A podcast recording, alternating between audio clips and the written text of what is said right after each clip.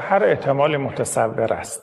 یعنی من مایلم بار دیگر تاکید بکنم که هیچ طرفی نمی‌تواند نسبت به تداوم این جنایات و این وضعیت بی تفاوت باشد. شما ببینید در خصوص عربستان سعودی ماها بحث بود که عربستان سعودی به دنبال عادی سازی روابط با رژیم صهیونیستی است. اما ما واقعا در این مرحله موضع منطقی و قابل قبولی رو از عربستان شاهد بودیم. من در سفری که به منطقه داشتم برخی از رهبران منطقه می‌گفتند حقیقتا ما انتظار اتخاذ موضع دیگری رو از عربستان سعودی داشتیم. خب تلاش های زیادی در منطقه در حال انجام هست برای اینکه دامنه جنگ گسترش پیدا نکند. اما اون چه که به مقاومت برمیگرده ما امروز وقتی از مقاومت صحبت می‌کنیم فقط منظورمون حزب الله در لبنان نیست. طرف های مقابل به خوبی می‌دانند که گروه های مقاومت در راستای حفظ استقلال کشورها و مقابله با تجاوزات مکرر رژیم سهیونیستی در سالهای گذشته به صورت خودجوش در سراسر منطقه سازماندهی شدند. لذا گسترش جنگ در حوزه مقاومت به تنهایی صحنه ای را ایجاد خواهد کرد که نتیجه اون تغییر نقشه جغرافیایی رژیم اشغالگر قدس خواهد سلام و شب همه شما دوستان عزیز. به خیر به برنامه امشب جدال دوشنبه 24 مهر در بخش های از جهان و ساعت بامداد سهشنبه 25 مهر خوش آمدید. امروز ما شاهد دهمین روز جنگ میان اسرائیل و نیروهای مقاومت در فلسطین بودیم و نهمین روز بمباران به صورت باور نکردنی وحشیانه انسانهای بیپناه در غزه که نه راه فراری دارن نه سوختی برای به ماشین زدن و جایی رفتن دارن نه امکان دفاع از خود دارن نه امکان به پناهگاه رفتن دارن و نه چیز دیگه و ما شاهد این هم بودیم.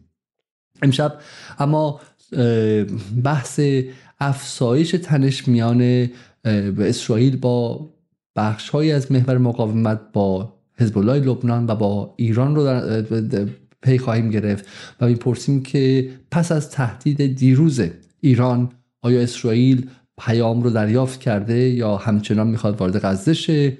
این بحث به جنوب لبنان کشیده میشه یا نه؟ و درگیری های پراکنده ای که بین حزب الله و اسرائیل در این چند روز ما شاهدش بودیم آیا به یک جنگ تمام ایار کشیده خواهد شد یا نه؟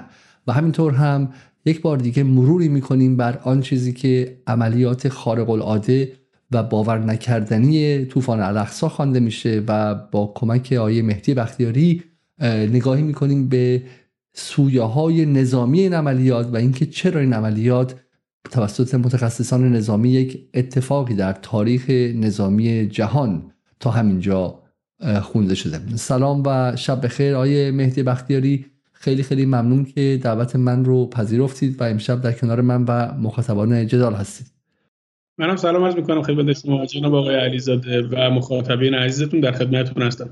بسیار خاله من قبل از ادامه به آقای بختیاری معرفی کنم. آقای بختیاری معاون سیاسی سایت یا خبرگزاری تصنیم هستند و در چند روز گذشته خب جز نقاط اصلی بودن که این درگیری ها و این در این جنگ رو گزارش دادن و همینطور هم چند مقاله بسیار بسیار مهم در سایت تصنیم بحث طوفان الاقصا رو از منظر نظامی بررسی کرد و به همین دلیل ما به سراغشون رفتیم و ازشون خواستیم که امشب حاضر باشن و ما توضیح بدم و کلا هم سایت تصمیم گمانم یک بخش ابری داره. قبل از ادامه دادن به نظرم شاید بعد نباشه که یک توضیح در مورد کاری که تصمیم روی بحث ابری و روی بحث اسرائیل می‌کنه برای ما داشته باشید.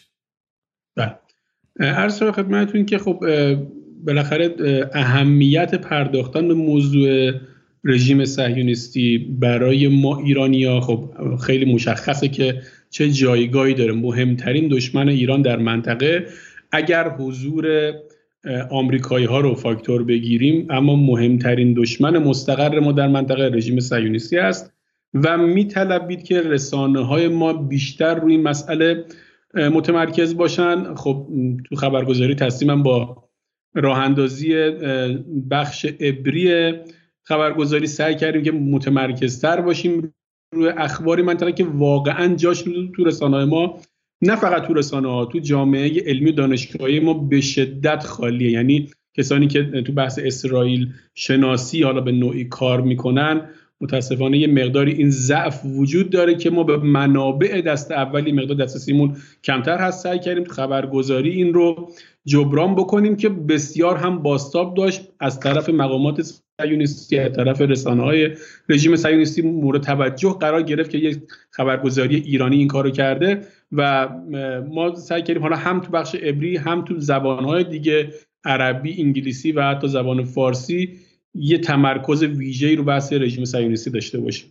البته خارج از اینکه حالا شما مطالب اونها رو ترجمه می‌کنید ولی خودتون در زبان عبری دارین سعی می‌کنید که یک جور جنگ رسانه انجام بدید و در مطالبتون پیام هایی میفرسته به بخش های مختلف جامعه اسرائیل و اخبارشون رو برای خود مردم اسرائیل در واقع پخش می‌کنه. درسته؟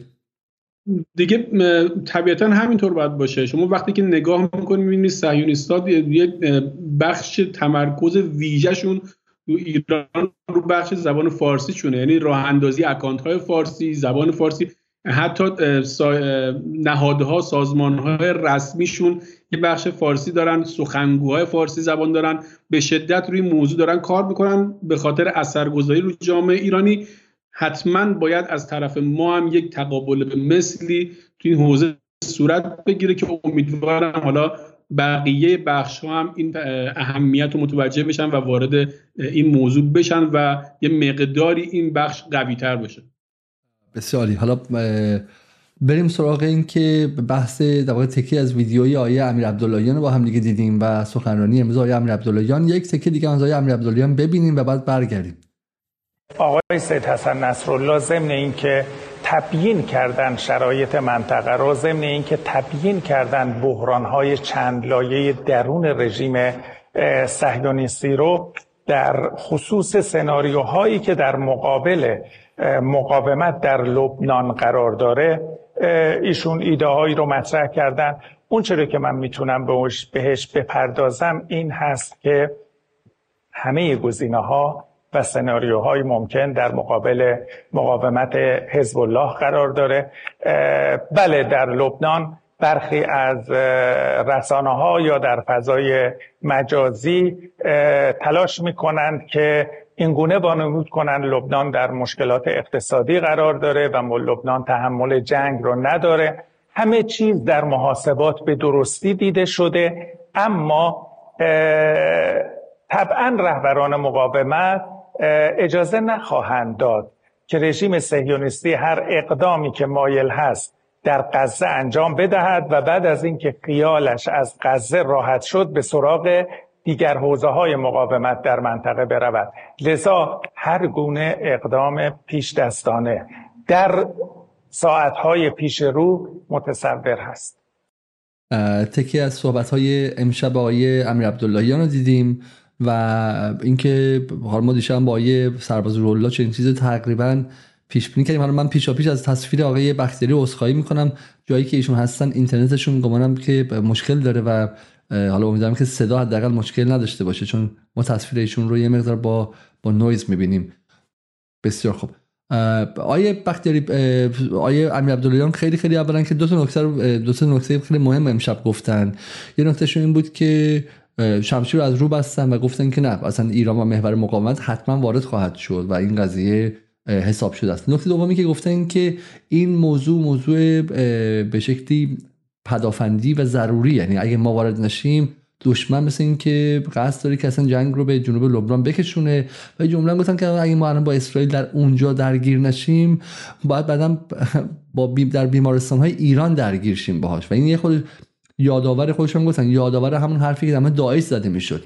یعنی آقای خامنه‌ای در داعش گفتن که اگر ما با داعش اونجا نجنگیم بعد باید بیام در همدان و کرمانشاه بجنگیم. و امروز هم آقای امیر عبدالله گفتن که ما اصلا اگر با رژیم صهیونیستی در با اسرائیل در اونجا درگیر نشیم بعدا با فردا در ایران درگیر شیم. نگاه شما به این حرفا چی بودش و به نظرتون آیا واقعا یعنی اسرائیل به دنبال کشوندن جنگ به داخل ایران بود؟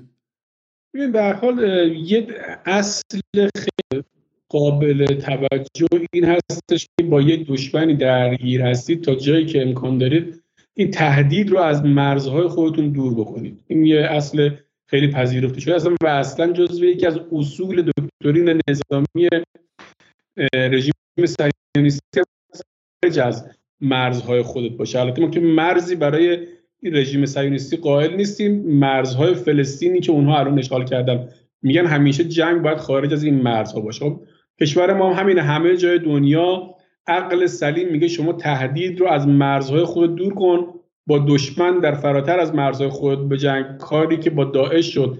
داعش هم بالاخره اگر ما در سوریه متوقفش می‌کردیم در عراق متوقفش می‌کردیم میومد تا شهرهای ما.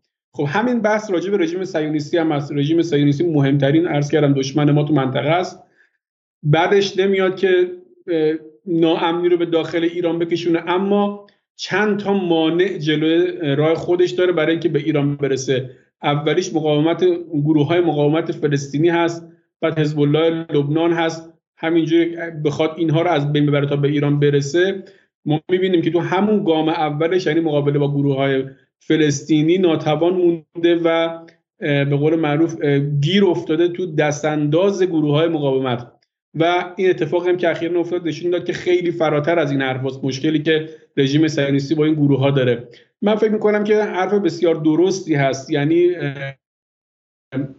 ما اجازه خواهیم داد یعنی ایران در واقع اجازه نخواهد داد که اون متحد در مقابل رژیم صهیونیستی مقاومتی که همه اینا با هم دیگه تشکیل دادن رو بخواد تحت تاثیر قرار بده. به نظرم صحبتایی که آقای امیر عبداللهیان کرد بسیار مهم بود و این هشداری که به هر به نظر خیلی سریح بود. یعنی شاید جز موارد خیلی کمی هست که اینقدر سراحتا صحبت شد با طرفهای غربی خصوصا هشدار داده شد با آمریکایی‌ها که شما نمی‌تونید طرفین رو به صلح و دوستی و آتش بس ترغیب بکنید. اما خودتون برید در کنار رژیم صهیونیستی وایستید و در جریان اونها شریک بشید. به نظرم خیلی صحبت سریح و روشنی بود و احتمالاً تاثیر زیادی می‌ذاره رو آینده نبردی که حالا در ادامه بهش اشاره خواهیم کرد.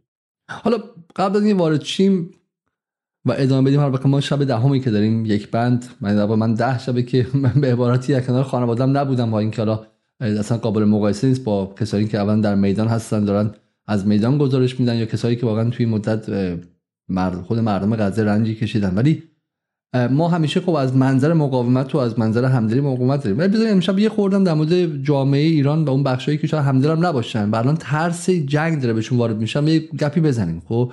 این احساس آیا الان ایده ممکنه فکر کنن که داره سایه جنگ بر فراز ایران میاد؟ یعنی ما این اثر باید داره صد کنیم. آیا واقعا اسرائیل وارد جنگ با ایران میشه؟ آیا الان حزب الله پاش به معرکه باز میشه؟ لبنان بعد بیروت رو می‌زنه بعد حزب الله. گفت به بیروت بزنه من تلاویو رو می‌زنم. بعد تلاویو رو بزنه حزب الله بعد ممکنه که کار به عراق بکشه از عراق به ایران بکشه و آیا اینجوری پیش برای شما به عنوان سردبیر سیاسی و کسی که جنگ های فراوانی در این سالها گزارش کردید آیا ممکنه که ما یه ماه دیگه در جدال بشیم و بگیم که الان به موشکی که اسرائیل مثلا به یک از شهرهای ایران زده و موشکی که از ایران به یک از شهرهای اسرائیل زده چه اتفاقی افتاده؟ ببین اساسا اسرائیل حداقل اسرائیل الان اصلا امکان حضور در چنین جنگ فراگیری رو نداره. اسرائیل همیشه از زمان که تأسیس شد و اولین نخست وزیرش بنگوریون این رو تاکید کرد که همیشه که اسرائیل هیچ وقت نباید وارد یک جنگ فراگیر و طولانی بشه. به خاطر اینکه اسرائیل خب هم به لحاظ موقعیت جغرافیایی و ژئوپلیتیکی که داره کشور کوچیکی عمق استراتژیک نداره نمی‌تونه وارد جنگ های طولانی بشه و همیشه اسرائیل به دنبال جنگ های ضربتی بوده. مثل مثلا سال 1967 بزن و تمومشه بره. هیچ وقت نمی‌تونه جنگ رو ادامه بده. اون هم توی یک جبهه گسترده. شما سال 1973 اسرائیل تو دو جبهه جنگید و تقریبا اگر جنگ ادامه پیدا که شروع شده بود می‌تونست به نابودی اسرائیل ختم بشه. نمی‌تونه تو جبهه های متعدد بجنگه اونم. با یه همچین طرف هایی که مثل حزب الله لوگ امروز در اوج آمادگی ایران کوچیک در زیر گوش رژیم صهیونیستی شکل گرفته با همون که ایران داره می‌تونه کاملا همه زیر ساخت های رژیم صهیونیستی رو از بین ببره. الان اسرائیل بحث مقابله با حماس و گروه های مقاومت فلسطینی مونده. اگر بخواد یک جبهه دیگه هم در شمال باز بشه و اون رو به ایران هم بکشه به نظرم خیلی کار احمقانه و حتی این دولتی که الان بر سر کار است منفورترین عوض می‌خوام. ببخش من صدام قطع بود. گفتم که از اینکه صدا قطع و وصل میشه عذرخواهی می‌کنم من. هر از گاهی صدای بختیاری قطع میشه و دست ما نیستش به خاطر اینکه این همراه اول مثل اینکه آنتن جابجا کرده. من از شما عذرخواهی می‌کنم. امیدوارم که امیدوارم که حالا در ادامه بخوره بهتر شه و من نمی‌دونم بچه ها کنم. واقعا چون الان که کار چندانی نمیشه کردش. خب بریم ببینیم که بریم به ادامه بحثمون رو نگاه کنیم. پس نه من صدا شما رو میشنوم. آقای بختیاری با من همراه هستین؟ خب بسیار خب آقای بختیاری ما از دست دادیم و من حالا امیدوارم که امیدوارم که آقای سرباز روح الله بتونه با بپیونده میشه بریم مثل اینکه خیلی بلند پروازیه. و همین همین رو هم ما همچنان در داخل تهران رو ما با مشکل داشتیم که بتونیم بسشیم خب بریم یه رو با همدیگه ببینیم از اتفاقاتی که افتاده. چون یکی از مسائلی که اینجا اتفاق افتاده اینه که خب ما میگم همزمان که بحث مقاومت هستش و بعد به شکلی در مورد بحث مقاومت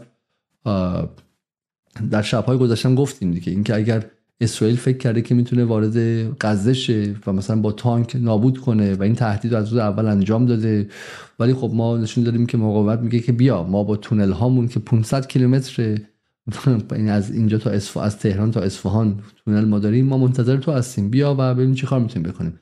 و اینکه یکی بزنی یکی می‌خوری یکی بزنی یکی از داخل غزه می‌خوری یکی هم از داخل جنوب لبنان می‌خوری و بعد از بزرگتر ممکنه فردا از مرز ایران بخوری. خب این اتفاقهای مهمیه. اما این نباید ما رو از یک بخش دیگر این جنگ قافل کنه. بخش دیگر این جنگ اینه که اسرائیل داره انتقامش رو از ضربه و سیلی که از مقاومت خورده از یک سری شهروند بیدفاع بیقدرتی می‌گیره که امشب شب دهم بیبرقی بیابی گرسنگی و نابودی تدریجیشونه. از سری بچه های شیش ماهه و یه ساله و دو ساله و چهار ساله داره می‌گیره و این اصلا نباید فراموش شه. اصلا نباید فراموش شه. اینکه در جنگ جهان دوم پارتیزان ها پیروز شدن و به شکلی آمریکا آمد و نازی رو از بین برد و اینها یه موضوعه که ما می‌تونیم فریاد بزنیم که پیروزی پیروزی. ولی اینکه آقا اونها چیکار کردن در این جنگ؟ مثلا آمریکا چیکار کرد در پایان جنگ در درستن و در هیروشیما اینها؟ اینا نباید فراموش شه. و برای همین من می‌خوام توجه شما رو به این نکته جلب کنم که این لحظات رو خوب به خاطر بسپرید. یعنی با یک دست احساس پیروزی مقاومت رو داشته باشید و با یک دست دیگه عزادار جهانی باشید که درش این سطح از ظلم عادی شده و انگلیس و آمریکا و کانادا و استرالیا و ایتالیا و آلمان و فرانسه همه خفه خون گرفتن. همون کشورهایی که پارسال برای مسائلی که در ایران انجام می‌شد تک تک رؤسای جمهورشون نخست وزیرهاشون همشون اعلام اعضای عمومی کرده بودن. وجدان همشون درد گرفته بود. هنرمندان سفید پوستشون همگی موهاشون رو با قیچی می‌زدن. خب برای محسا امینی اینها از اینکه تا اینجا حدود سه هزار نفر تو غزه کشته شده وجدانشون درد نگرفته.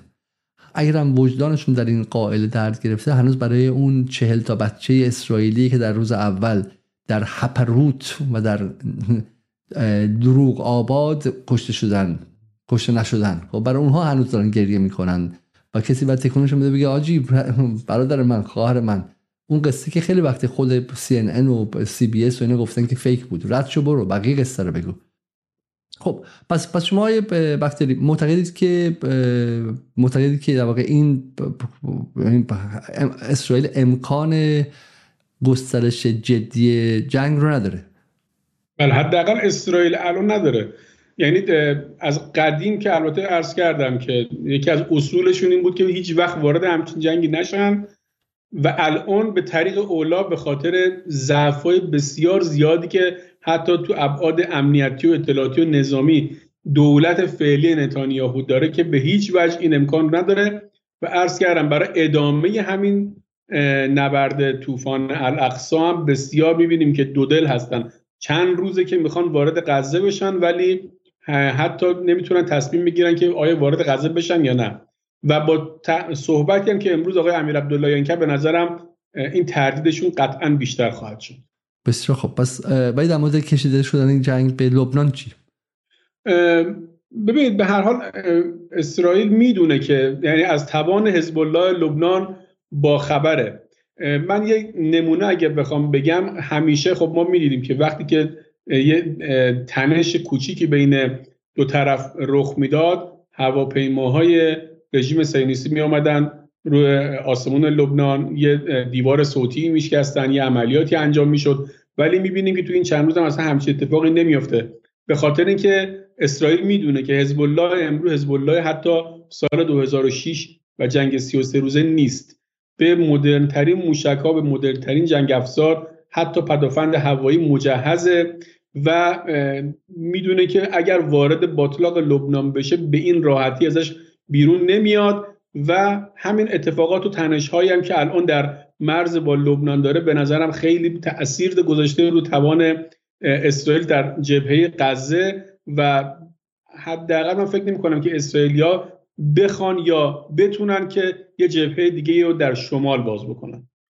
آیه امیر عبداللهیان یعنی یه نکته دیگه هم گفتش که گفتش که بعد منتظر حملات مقاومت در چند ساعت آینده باشیم. ولی به نظر میاد که حتی اگه اسرائیلیا هم نخوان این کارو کنن اما مقاومت به دنبال اینه که پیش دستانه ضرباتی به اسرائیل بزنه. اگر بزنه خب اسرائیل که دیگه وچهش دیگه از این بیشتر خراب نمیشه نمی‌تونه ساکت بشینه. اونم بعد بخواد جواب بده دیگه درسته؟ بله من عرض کردم که اسرائیل خودش میترسه. یعنی این امکان رو نداره که بخواد یه جبهه دیگه باز کنه. ولی خب وقتی که جنگ شروع بشه طبیعتا دیگه نمی‌تونه تصمیم بگیره که حالا من باشم تو جنگ نباشم. قطعا باید ورود بکنم و اونجاست که به نظرم با یک انبوهی از قافلگیری ها و انبوهی از اتفاقاتی رو برو میشه که قطعا تا الان اسرائیل اونا رو تجربه نکرده. بسیار خوب. آیه بختیاری شما در چند مقاله که در تصنیم منتشر شد خیلی تاکید داشتین که این عملیات رو ما تا این لحظه هنوز خوب نفهمیدیم و این اتفاق خارق العاده بوده درسته؟ چرا اصلا مهمه که ما داریم باز برگردیم به این عملیات رو بخونیم؟ ما در جدالی که دو, دو برنامه داشتیم در مورد نکات فنی این برنامه این عملیات هم با خانم پریسان اسرابادی هم با آیه علی عبدی و غیره. ولی شما در این به شکلی در این چند مقاله نکات جدیدی مطرح کردید. حالا من کمی کمش بگم مثلا ادعا کردیم که چهار سال به شکلی مقاومت برای این عملیات تمرین کرده درسته؟ اولا اگه میشه یه کلیاتی بگید بگید چرا مهمه که ما امشب حالا در میانی در کشاکش این افزایش تنش ها به با لبنان به این این عملیات بازخوانی کنیم و همینطور هم منابعتون بر چه اساسیه از کجا به این نتیجه رسیدید و برای ما امشب چه چیزی دارید در چنته؟ ببینید اگر ما می‌خوایم اهمیت این ماجرا که به نظر من یک اتفاق نه به نظر من حتی خود کارشناسان و تحلیلگران صهیونیستم تو رسانه های مختلف از جروزالم پست بگیرید تا رسانه های ابری زبان داخلی خودشون اذعان کردن که اسرائیل اگر نگیم بی سابقه ولی کم سابقه بوده که همچین اتفاقاتی رو تجربه کنه. ما الان در ماه اکتبر هستیم. جنگ هم در هفت اکتبر امسال شروع شد یعنی ده روز پیش. دقیقا پنجاه سال پیش در 6 اکتبر 1973 اسرائیل یه تجربه مشابه این داشت. و اونم جنگ یوم کیپور بود که می‌دونیم که اسرائیل با یک قافلگیری بزرگ وقتی که یک دولت گردن کلفت صهیونیستی سر کار بود یعنی گلدامایر نخست وزیر بود مشدایان وزیر دفاع بود و اینها از استخون خورد کرده های صهیونیست بودن از به قول معروف کله گنده های صهیونیستی بودن که اون موقع بر سر کار بودن. اما اسرائیل جنگ یوم کیپور رو با یک قافلگیری بزرگ شروع کرد. جنگی که دو ارتش بزرگ دو کشور بزرگ عربی یعنی مصر و سوریه اون رو آغاز کردن. اما اسرائیلیا تا آخرین ساعت شروع یعنی ساعت صفر که ساعت شروع جنگ متوجه ماجرا نشدن علا رقم اینکه منابع جاسوسیشون بهشون خبر دادن یعنی منابع نهادهای اطلاعاتیشون در جریان بودن. مثلا موساد در جریان بود از طریق داماد جمال عبدالناصر که سالها جاسوس اسرائیلیا بود آقای اشرف مروان یا ملک حسین پادشاه اردن که شخصا اومد به گلدا مایر خبر داد که مصر و سوریه می‌خوان به شما حمله بکنن. اما اون موقع سیاستمداران اسرائیلی اعتنا نکردن به این اطلاعات و به خاطر اینکه ایام عید کیپور هم بود اعتنا نکردن و قافلگیرانه این جنگ شروع شد و اسرائیل رو داشت می‌برد تا مرز نابودی جمله من اگر اشتباه نکنم تو کتاب خاطرات دایان خوندم که می‌گفت اگر هر تانک عرب در این جنگ پنج گلوله رو بیشتر شلیک می‌کرد اسرائیل نابود می‌شد. خب یه همچین جنگ بزرگی رو اسرائیل تجربه کرد. البته خب بعد تونست به این جنگ مسلط بشه و از نابودی نجات پیدا کنه. اما طبعات این جنگ اونا رو ول نکرد. بعد از جنگ کمیته تشکیل شد و برای تشکیل تشخیص مقصرین این جنگ و دولت مایر سقوط کرد. مایر مجبور شد استعفا بده مشدایان استعفا بده. یه طبعات بسیار سنگین داشت این جنگ برای اونها. حالا فرقش با الان اینه که اگر اون موقع دستگاه های اطلاعاتی متوجه شدن و دولت بیاعتنایی کرد این بار حتی دستگاه های اطلاعاتی هم متوجه نشدن. گزارشی که همکاران من تو خبرگزاری تصمیم تهیه کردن و کار کردن اشاره می‌کنه که فلسطینی ها چهار سال و در چهار مرتبه عین این رزمایش عملیاتی که انجام شد رو تمرین کرده بودن. از اولیش از 29 دسامبر سال 2020 یک رزمایش برگزار شد به عنوان رکن شدید رکن شدید یک و دقیقا همین اتفاقات رو تمرین کردن. سال بعدش باز در دسامبر 2021 و بعدش در دسامبر 2022 و آخریش هم در سپتامبر 2023 یعنی تقریبا یک ماه قبل از شروع عملیات طوفان صحرا عین همین اتفاقات رو تمرین کرده. شما تصاویر می‌بینید مثلا همین تصویری که الان دارید نشون می‌دید دقیقا عین این اتفاق در عملیات طوفان سر طوفان الاقصا شکل گرفت. اون سربازی که دارن از داخل تانک مرکاوا بیرون میکشنش یعنی دقیقا فلسطینیا همه اینا رو تو باریکه غزه. این تمرین یا واقعیه؟ این عکس عکس این عکس الان مانوری هستش که برگزار شده به عنوان مانور رکن شدید و دقیقا می‌بینید که عین همین صحنه ها در عملیات طوفان الاقصا رخ داد. تاریخش کیه؟ عرض کردم که چهار بار برگزار شده از سال 2020 تا 2023 هر سال این رزمایش تکرار شد و آخریش سپتامبر 2023 بود. تقریبا یک ماه قبل از آغاز عملیات طوفان الاقصی. کجا انجام شده این عملیات این مانورا؟ تو نوار غزه. آخه نوار غزه به این کوچیکی زیر به شکلی رصد دائمی ماهواره ها اینها دقیقا چیزی که برای آمادگی طوفان الاقصا بوده رو چهار بار انجام دادن. ببینید آقای علیزاده به نظر من یکی از مهمترین دستاوردهای این جنگ همینه. ما همیشه اسرائیل تو نظر بسیاری از افکار عمومی یه ارتش شکست ناپذیره بهش می‌گفتن الجیش الذی لا یقهر. ارتشی که هیچ وقت شکست نمی‌خوره. البته خب قبلا این شکست رو تجربه کرده در سال 2000 مجبور شد از جنوب لبنان فرار بکنه.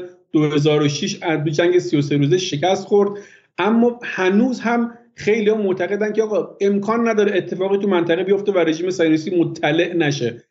خیلی ها میگن اگر 50 سال پیش این اتفاق افتاد مال 50 سال پیش بود. اما الان می‌بینیم که تمام دستگاه های عریض و طویل اطلاعاتی صهیونیستی از شاباک که مهمترین مسئولیتش همین بود یعنی مهمترین مسئولیت متوجه شاباک هست که سازمان اطلاعات داخلی اسرائیل و وظیفش تمرکز بر گروه های مقاومت فلسطینیه اون متوجه نشد. امروز دیدم که رئیس شاباک هم یه صحبتی کرده و گفت که من این تقصیر رو میپذیرم. گردن ما ما متوجه نشده بودیم. در کنار اون آمان اطلاعات ارتش متوجه نشد. البته موساد خیلی اینجا نقشی نداشت. اما اگر این حرف رو قبول بکنیم که چون خودشون خیلی معتقدن میگن که این بر هماهنگی مثلا با ایران بوده با حزب الله بوده. اگر این رو هم بپذیریم این هم بازی شکست برای موساده. یعنی اون هم حتی نتونسته متوجه بشه. البته یه سری اخباری بود که مثلا می‌گفتن مصری ها به اینا اطلاع دادن یا مثلا یه سری تحلیل هایی هم هست که مثلا خود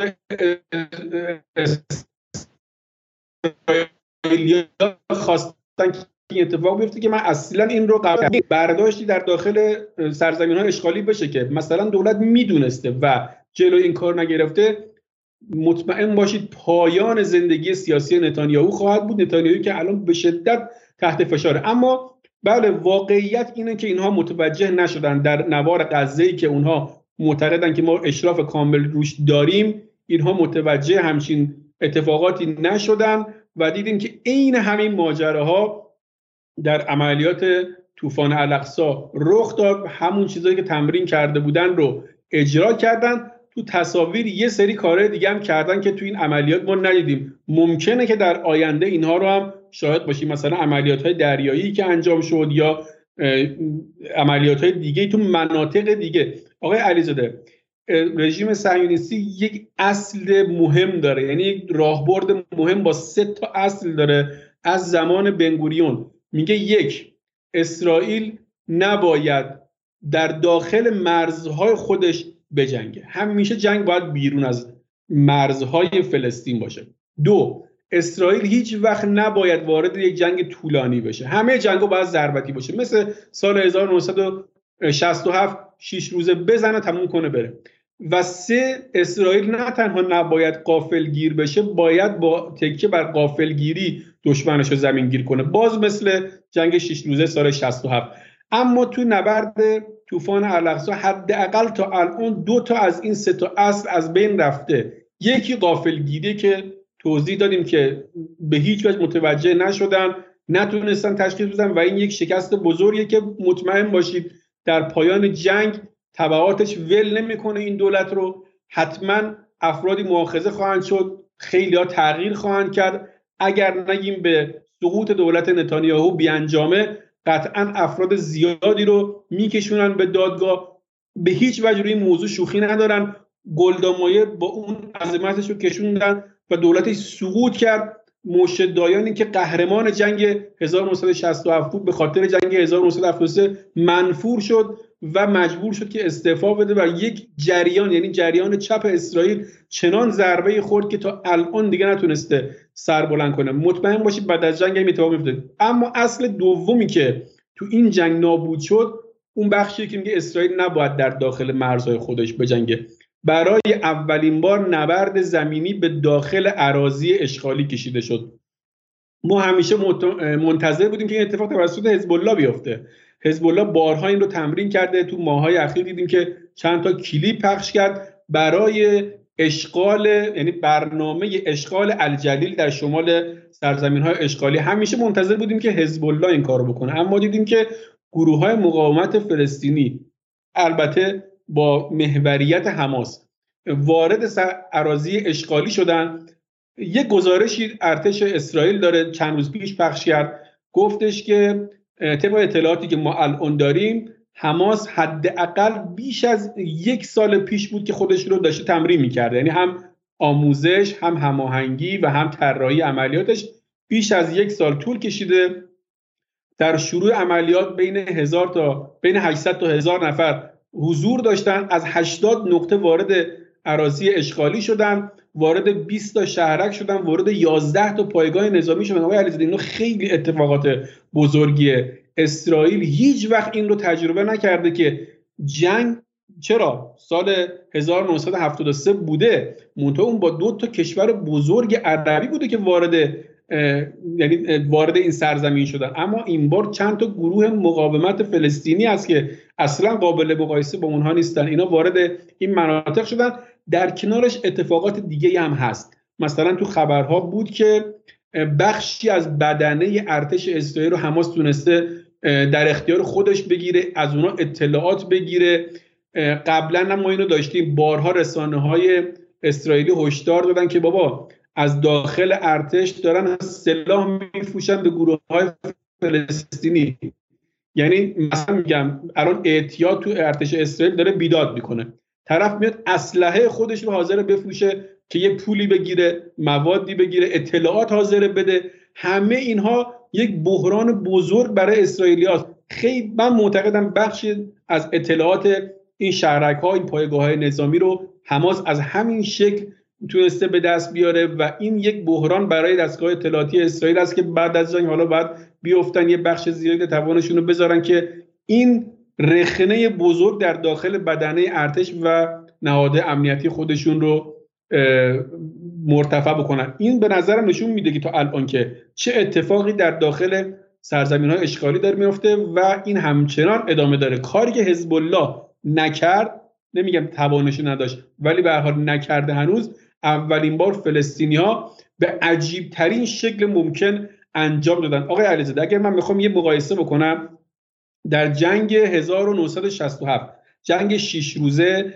کل تلفات اسرائیلی ها 779 نفر بود. یعنی میانگین روزی تقریبا 130 نفر اینها کشته دادن. در جنگ یوم کیپور در سال 1973 اینها 2680 نفر تقریبا کشته دادن که میشه میانگین روزی 150 نفر. در کل جنگ 33 روزه سال 2006 با حزب الله اینا 165 نفر کشته دادن که میانگین میشه تقریبا روزی 28 تا 30 نفر. اما در عملیات طوفان اقصا در یک روز بالای 1300 نفر کشته فقط دادن. 200 نفر اسیر دادن. این اعداد برای جامعه اسرائیلی وحشتناکه. یعنی قطعا بعد از جنگ شما شاهد خواهید بود که افکار عمومی در داخل سرزمین های اشغالی پدر دولت نتانیاهو رو در خواهد آورد. بسیار خوب ببخشید من به خاطر وضعیت گلوم و اینها هر از گاهی باید قطع کنم و برم خود سرفه کنم برگردم. نکته که شما گفتین خیلی مهمه یعنی الان در داخل خود ارتش هم این احساس ناامنی و احساس عدم اطمینان به همدیگه هستش درسته؟ بله ببینید الان اسرائیل علاوه بر این ماجرا من جلوتر اشاره می‌کنم که در داخل خودش با یک بحران دیگه الان باید بگیم بی سابقه. شاید تو روزهای اول می‌شد بگیم کم سابقه یعنی ممکن بود مواردی رو داشته باشن توی مقیاس های کوچیک‌تر ولی الان دیگه واقعا بی سابقه است. الان دیگه فکر کنم شد 41 هفته که اینها به صورت مداوم صدها هزار نفر جمعیت تو شهرهای بزرگ در تلاویو در اورشلیم جمع میشن و علیه دولت نتانیاهو دارن اعتراض می‌کنن. این اعتراض ها همون هفته های اول که خودش بی سابقه بود. یعنی اینقدر جمعیت به صورت مداوم بیاد و در میادین و خیابانهای اصلی شهرهای بزرگ جمع بشن و علیه دولت شعار بدن و اون روند سیاسی کشور رو مختل بکنن خودش بی سابقه بود. اما این ماجرا به بدنه ارتش کشیده شد. چند هزار نفر از نیروهای ارتش حتی از میان خلبان ها نیروهای احتیاطش و اینا اعتصاب کردن. گفتن ما دیگه حاضر نیستیم اینجوری ادامه بدیم. این اعتصاب به دستگاه های امنیتی خودشون هم کشیده شد و می‌بینیم که با یه همچین وضعیتی اسرائیل وارد جنگ طوفان الاقصا شده. یعنی ارتش اسرائیل در بدترین حالت ممکن خودش. آقای علیزاده من می‌خوام اینو بگم. اسرائیل امروز قدش بسیار کوتاه اسرائیل الان اسرائیل 50 سال پیش نیست. اسرائیلی نیست که مثلا موشه دایان بر سر کار باشه گلدان مایر باشه مناخیم بگیم باشه آریل شارون باشه. امروز کوتوله های اسرائیلی بر سر کار هستن. اسرائیل با یک دولت بسیار ضعیف منفور دولتی که با اعتلاف از, از طریق اعتلاف با گروه های تندرو مجبور شد بر سر کار بیاد. همون پاشنه آشیلش علا شده.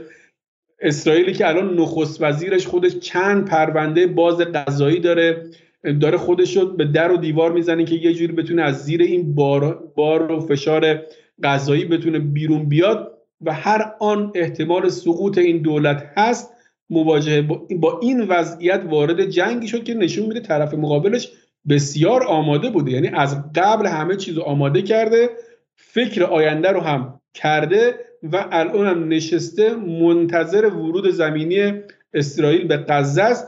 اتفاقی که الان دیگه باید واقعا با تردید بهش نگاه کنیم که این اتفاق میفته یا نه. این الان کلا بازم هر از گاهی بعد نیستش که یه به قول معروف یه زوم این زوم آت می‌کنن دیگه درسته؟ این دوربین رو زومش رو باز کنیم و ببینیم که از تصویر بیرون قضیه چیه. و تصویر بیرون این که خب مدرن ترین و تکنولوژیک ترین ارتش غرب آسیا که تمامی آخرین دستاوردهای تکنولوژی که بزرگترین ابرقدرت نظامی تمام اثار تاریخ یعنی آمریکا رو هم مستقیم بهش میدن از جمله F35 ها و از جمله رادارها و غیره. و در این سالها به قول علی عبدی همش به سمت آرتفیشال اینتلیجنس و چیزای اینجوری هم رفته. در حال حاضر مقابل گروهی که حتی اگر جایی مثل ایران بهش کمک کنه اما حتی اون کمک بهش نمی‌تونه برسه به خاطر اینکه زیر تحریم و زیر حصره. ببینید الان شما اشاره کردید که این ارتش به خیلی از قدرت های نظامی خودش مینازه. این ارتش تانک مرکاوا رو داره که استوره ارتش اسرائیله. اما می‌بینیم که تو همین چند روزه چند تا از این تانک ها مورد اصابت قرار گرفته و وقتی بررسی می‌کنی صحنه نبرد رو می‌بینی اصلا ما با یک ارتش از هم پاشیده نامنسجم یه فرماندهی درست بالا سر کارش نیست بالا سرش نیست مواجهیم. یعنی اصلا واقعا شما صحنه های از اصابت این تانک ها رو نگاه می‌کنید یا مثلا وقتی که گروه های مقاومت وارد پایگاه نظامی شدن تو همون روز اول وضعیت سربازها و نیروها رو می‌بینید یک ارتش کاملا بی انگیزه و از هم پاشیده و گیج و سردرگمه. این یه اشل کوچیک یه مینیاتوری از امروز دولت و جامعه اسرائیل هست که همشون همینطوره. یعنی شما از افکار عمومی و و ساکنین سرزمین های اشغالی بگیرید تا دولت تا نیروهای امنیتی و نیروهای نظامیشون وزیر دفاعشون بارها به مشکل خورد سر همین بحثی که حالا به کودتای قضایی نتانیاهو معروف است و اصلا می‌خواستم اون رو کنارش بذارن. با بدبختی تونستن اینها رو کنار هم دیگه جمع بکنن و سر پا نگه دارن. ما با یه همچین ارتشی مواجه هستیم که میگم طرف مقابلش هم الان در اوج آمادگی و این رو قشنگ داره نشون میده. هم حماس و هم حزب الله قشنگ رفتارشون نشون میده که با برنامه هستند و مسلطن بر اوضاع. یه تصویری چند روز پیش منتشر شد. همزمان که دارن غزه رو بمبارون می‌کنن موشک هم داره شلیک میشه. خب همینو میشه یه مقدار بررسیش کرد. ببینید حماسی که الان توی غزه بسیار کوچیک غزه خیلی جای کوچیکیه متراکم ترین جای دنیا و خیلی جای کوچیکیه. داره همچنان زیر این فشارها خط سیر عملیات خودش رو ادامه میده. اما اسرائیل قشنگ مشخصه که گیج و سردرگمه. دارن همدیگه رو متهم می‌کنن. الان بهترین موقع برای دعوای سیاسی داره یه مقداری خودش رو نشون میده و ارتش نمی‌دونه وارد غزه بشه نشه. بعضی از مناطقی که گروه های مقاومت وارد شدن هنوز به صورت کامل پاکسازی نشده.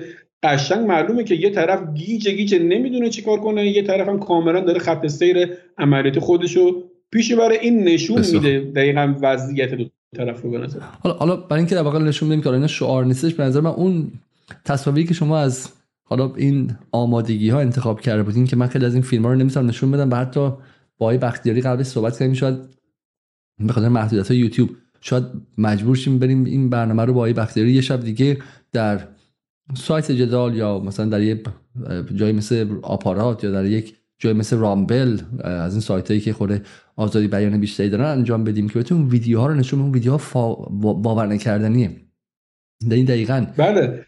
اون ویدیو توضیح برای ما میدین حداقل. من حالا سعی می‌کنم تصاویرش نشون بدم.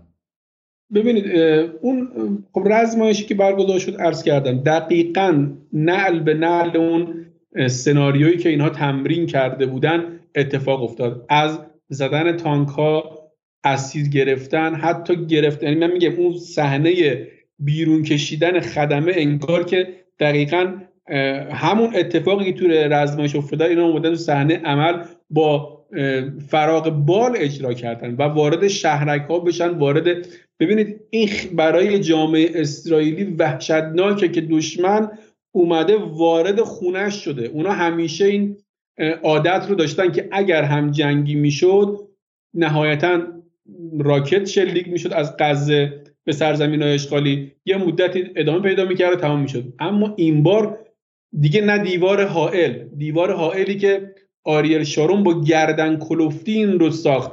یه بار زیادی به, به اقتصاد اسرائیل وارد آورد. فقط برای اینکه امنیت رو حفظ کنن. گفتن آقا ما برای اینکه جلوی ورود این فلسطینی رو بگیریم چیکار کنیم؟ بیایم دور خودمون رو دیوار بکشیم. چند تا دیوار حائل کشیدن که مهمترینش دور غزه کشیده شد. الان دیگه نه دیوار حائل تضمین کننده امنیتشونه نه اشراف اطلاعاتی که قبلا داشتن تضمین کننده است نه قدرت نظامیشون. همه اینها شکسته. همه اینها رو نعل به اینا تمرین کردن. وارد اراضی اشغالی شدن وارد خونه هاشون شدن وارد پایگاه نظامیشون شدن. اینها واقعا برای جامعه اسرائیلی ترسناکه. و می‌بینید که اعتراضاتی که الان داره میشه. همین امروز من یک تصویری دیدم. جلوی دفتر نخست وزیر نتانیاهو جمع شده بودن شعار می‌دادن. همه اتفاقات رو متوجه نتانیاهویی می‌دانن که اون رو میگن تو به خاطر اینکه کشور رو امروز با ضعیف کردی دشمن رو ترغیب کردی که به ما حمله بکنه این اتفاقات افتاد و عین همه اینا می‌بینیم که نه تو یه بار دو بار چهار بار در چهار سال متوالی پشت سر هم تمرین شده. و ارتش شکست ناپذیر منطقه حتی متوجه نشده که اینا همچین اتفاقاتی داره میفته اینا داره همچین تمرینی می‌کنن و ممکنه که با یه خطای روبرو باشه. حالا تصویری که داریم اینجا می‌بینیم تصویر حمله الاقصا نیست بلکه تصویر مانور نظامی رکن شدیده درسته؟ بله بله. یعنی در اونجا خونه ساختن که مدل خونه های مثلا مناطق اسرائیلی بعد رفتن اونجا همه کارهایی که کردن رو مو به مو تمرین کردن. ما همیشه فکر می‌کردیم که شاید اینها زیر زمین انجام شده باشه. برای اینکه خب عقل ما می‌رسید که اینا ای رو زمین انجام بدن ماهوارهای اسرائیلی و ماهوارهای آمریکایی اینا رو گزارش میدن. نه اینا رو زمین انجام شده. برای همین برای خود من من اینو بالا صادقانه بگم برای خود من چیزی که اینجا شکست اون تصویر قدر قدرتی نظامی و اطلاعاتی اسرائیل بود. یعنی من فکر نمی‌کردم که اینقدر فشلن. ولی شما وقتی در تاریخ جهان نگاه می‌کنید بزرگترین قدرت ها در مواقعی دچار فرسودگی و زوال داخلی میشن و فشل میشن. یعنی کی فکر می‌کرد که؟ بفهمید ارتش اسرائیل همیشه اینطور بوده. ارتشی که تونسته تو 6 روز سه تا کشور بزرگ عربی رو به بدترین شکل ممکن شکستشون بده تو جنگ بعد بیاد تو جنگ های بعدیشون دوباره 1973 دو تا کشور بزرگ عربی رو شکست بده. یا اینکه همیشه ما می‌دیدیم که اشراف اطلاعاتی اسرائیل که هر کاری خاطر هر جای دنیا می‌تونه انجام بده. همه جا زیر نظرشه اصلا هیچ پرنده ای از هیچ جا نمیپره مگر اینکه اسرائیلی ها متوجه اون بشن. به نظرم یکی از بزرگترین اتفاقات شکسته شدن این هیمنه است و اعتماد به نفسی که به گروه های مقاومت فلسطینی میده که واقعا می‌تونن این ارتش رو بهش ضرباتی بزنن که در طول تاریخ 78 سالش دیگه الان باید بگیم بی سابقه بوده. این تصاویری که ما نشون میدیم همه تصاویر رزمایش هاست. دقت کنید که اینا هیچ مال مال عملیات نیست. همه مال تصاویر رزمایش. من یه باری از بالا بیام و به شما این تصاویر رو نشون بدم. این خونه ها ساخته شده. در نوار غزه که 41 متر 41 کیلومتر طولشه. و از دو تا دوازده کیلومتر اگر اشتباه نکنم ارزشه توی یک همچین جای کوچیکی اسرائیلی که و غزه که کاملا در محاصره است اگه طرف دریاست عمدتا از در محاصره سرزمین های اشغالی و یک بخش کوچیکی با مصر. یک همچین جای کوچیکی اینا تونستن این رزمایش رو انجام بدن و عین همون رو بیاد در صحنه عمل هم اجرا بکنه. حالا ببینید واقعا این مثلا خونه رو ساختن با پرچم اسرائیل اینجا یا مثلا تمرین های دریایی که این مدت کردن درسته؟ یا بله. همین چیزی که با پهپادها انجام میدن وارد شدن به اینجا اسیرگیری تمرین می‌کردن. این قضیه چیه؟ موشکی که در اونجا استفاده کردن درسته؟ بله اینا اینا همش تصاویریه که حالا تو رزمایش ها انجام شده. یعنی هم انفجارات هم شلیک موشک ها هم می‌بینه با تسلیحات ضد زره دارن به اون شبیه ساز تانک ها شلیک می‌کنن. این هم عملیات های قواسی که هستش که توسط کماندوهای گروه های مقاومت داره انجام میشه. همه اینها واقعا بی‌نظیره. همه اینا رو اگه حزب الله لبنان انجام بده جای عجیبی چیز عجیبی نیست. اما وقتی فلسطینی ها اونم تو نوار غزه این کار انجام میدن واقعا عجیبه. من حالا توصیه می‌کنم که این دوتا مقاله ای که در تصمیم ساخته شده و اولش هم که چهار سال برای این کار تمرین شده رو ببینیم و بخونیم و تصاویر اونجا دقیقتر ببینیم و ما حالا یا با آیه بختیاری یه برنامه مفصل میریم در یک جای دیگه غیر از یوتیوب و فیلم ها رو کامل نشون میدیم یا اینکه فیلم ها رو در تلگرام می‌گذاریم که خودتون برید و به هم دیگه ببینید و این شاید توضیحات رو اونجا زمین کنید چون واقعا دیدنی این فیلم ها و واقعا ذهن شما رو متحول می‌کنه. آقای علیزاده من یه, یه نکته هم بگم.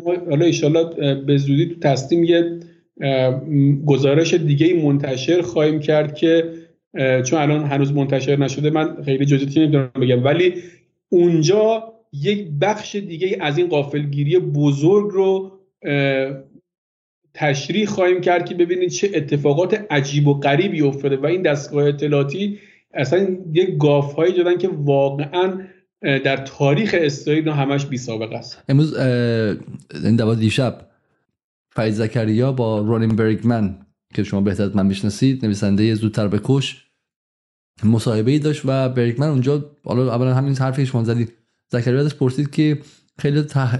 این نقد رو به نتانیاهو دارن که چون این مدت کشور در جنگ داخلی و جنگ سیاسی سال همین مسئله قوه قضایی اینها نگه داشت این اتفاق افتاد. آیا واقعی گفت؟ بله برای اینکه رؤسای ارتش و رؤسای اطلاعاتی امنیتی بهش گفته بودن که این سطح از تنش داخلی باعث میشه که ما زیر حمله قرار بگیریم. و سید حسن هم گفته بود که بهترین وقت برای ضربه زدن به دشمن الانه.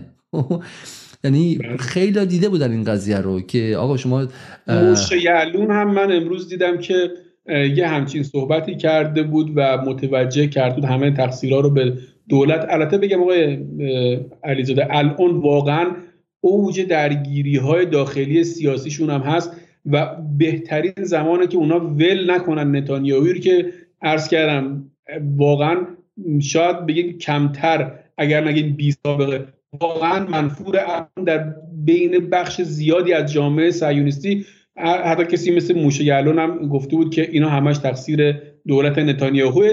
حتی بنیگانس هم که اعتلاف کرد و برای تشکیل دولت اضطراری اون هم گفتش که ما بعد از جنگ منتها اون گفت حالا چون به شدت موجودیتمون در خطره فعلا اینو بذارین کنار اما بعد از جنگ حتما باید کمیته تشکیل بشه و مقصرین رو بازخواست بکنه.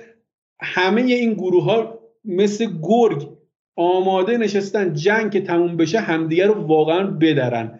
یعنی دولت نتانیاهو بعد از جنگ تازه اول بدبختیاش شروع میشه. هم به لحاظ سیاسی و هم دیویست و اسیری که الان دست حماس داره و اصلا نمی‌دونه که حالا برای اونا باید چیکار حالا به بحث اسیرا می‌رسیم که بحث خیلی خیلی مهمیه. ولی یه نکته ای که هست اینه که من امروز مقاله با یادداشتی میخوندم از علیرضا کمیلی که شاید شما بشناسین در همین جدال هم چند بار مهمان ما بوده. و سوالش این بود که بالاخره ما تصورم از پایان به شکلی رژیم صهیونیستی برای من رژیم آپارتاید چیه؟ اینی که مثلا چه می‌دونم مثل عبدالناصر یهودیان رو مثلا به دریا بریزن. من که به هیچ وجه خودمون زده یهود نمی‌دونم و این نیستش. و کاملی به درستی گفته بود که در نهایت پایان این قضیه با فروپاشی سیاسی و مهاجرت معکوس این یهودیان به ویژه یهودیان اروپایی و غربی که اومدن درسته؟ و برای این شما نیازمند این دعوای سیاسی هست. یعنی الان ما نباید فکر کنیم که در نهایت پایان این قضیه پایانش یک امر نظامیه که حالا اومدن و همه یهودیان دستگیر شدن و صهیونیستا رو باید تشخیص بدی.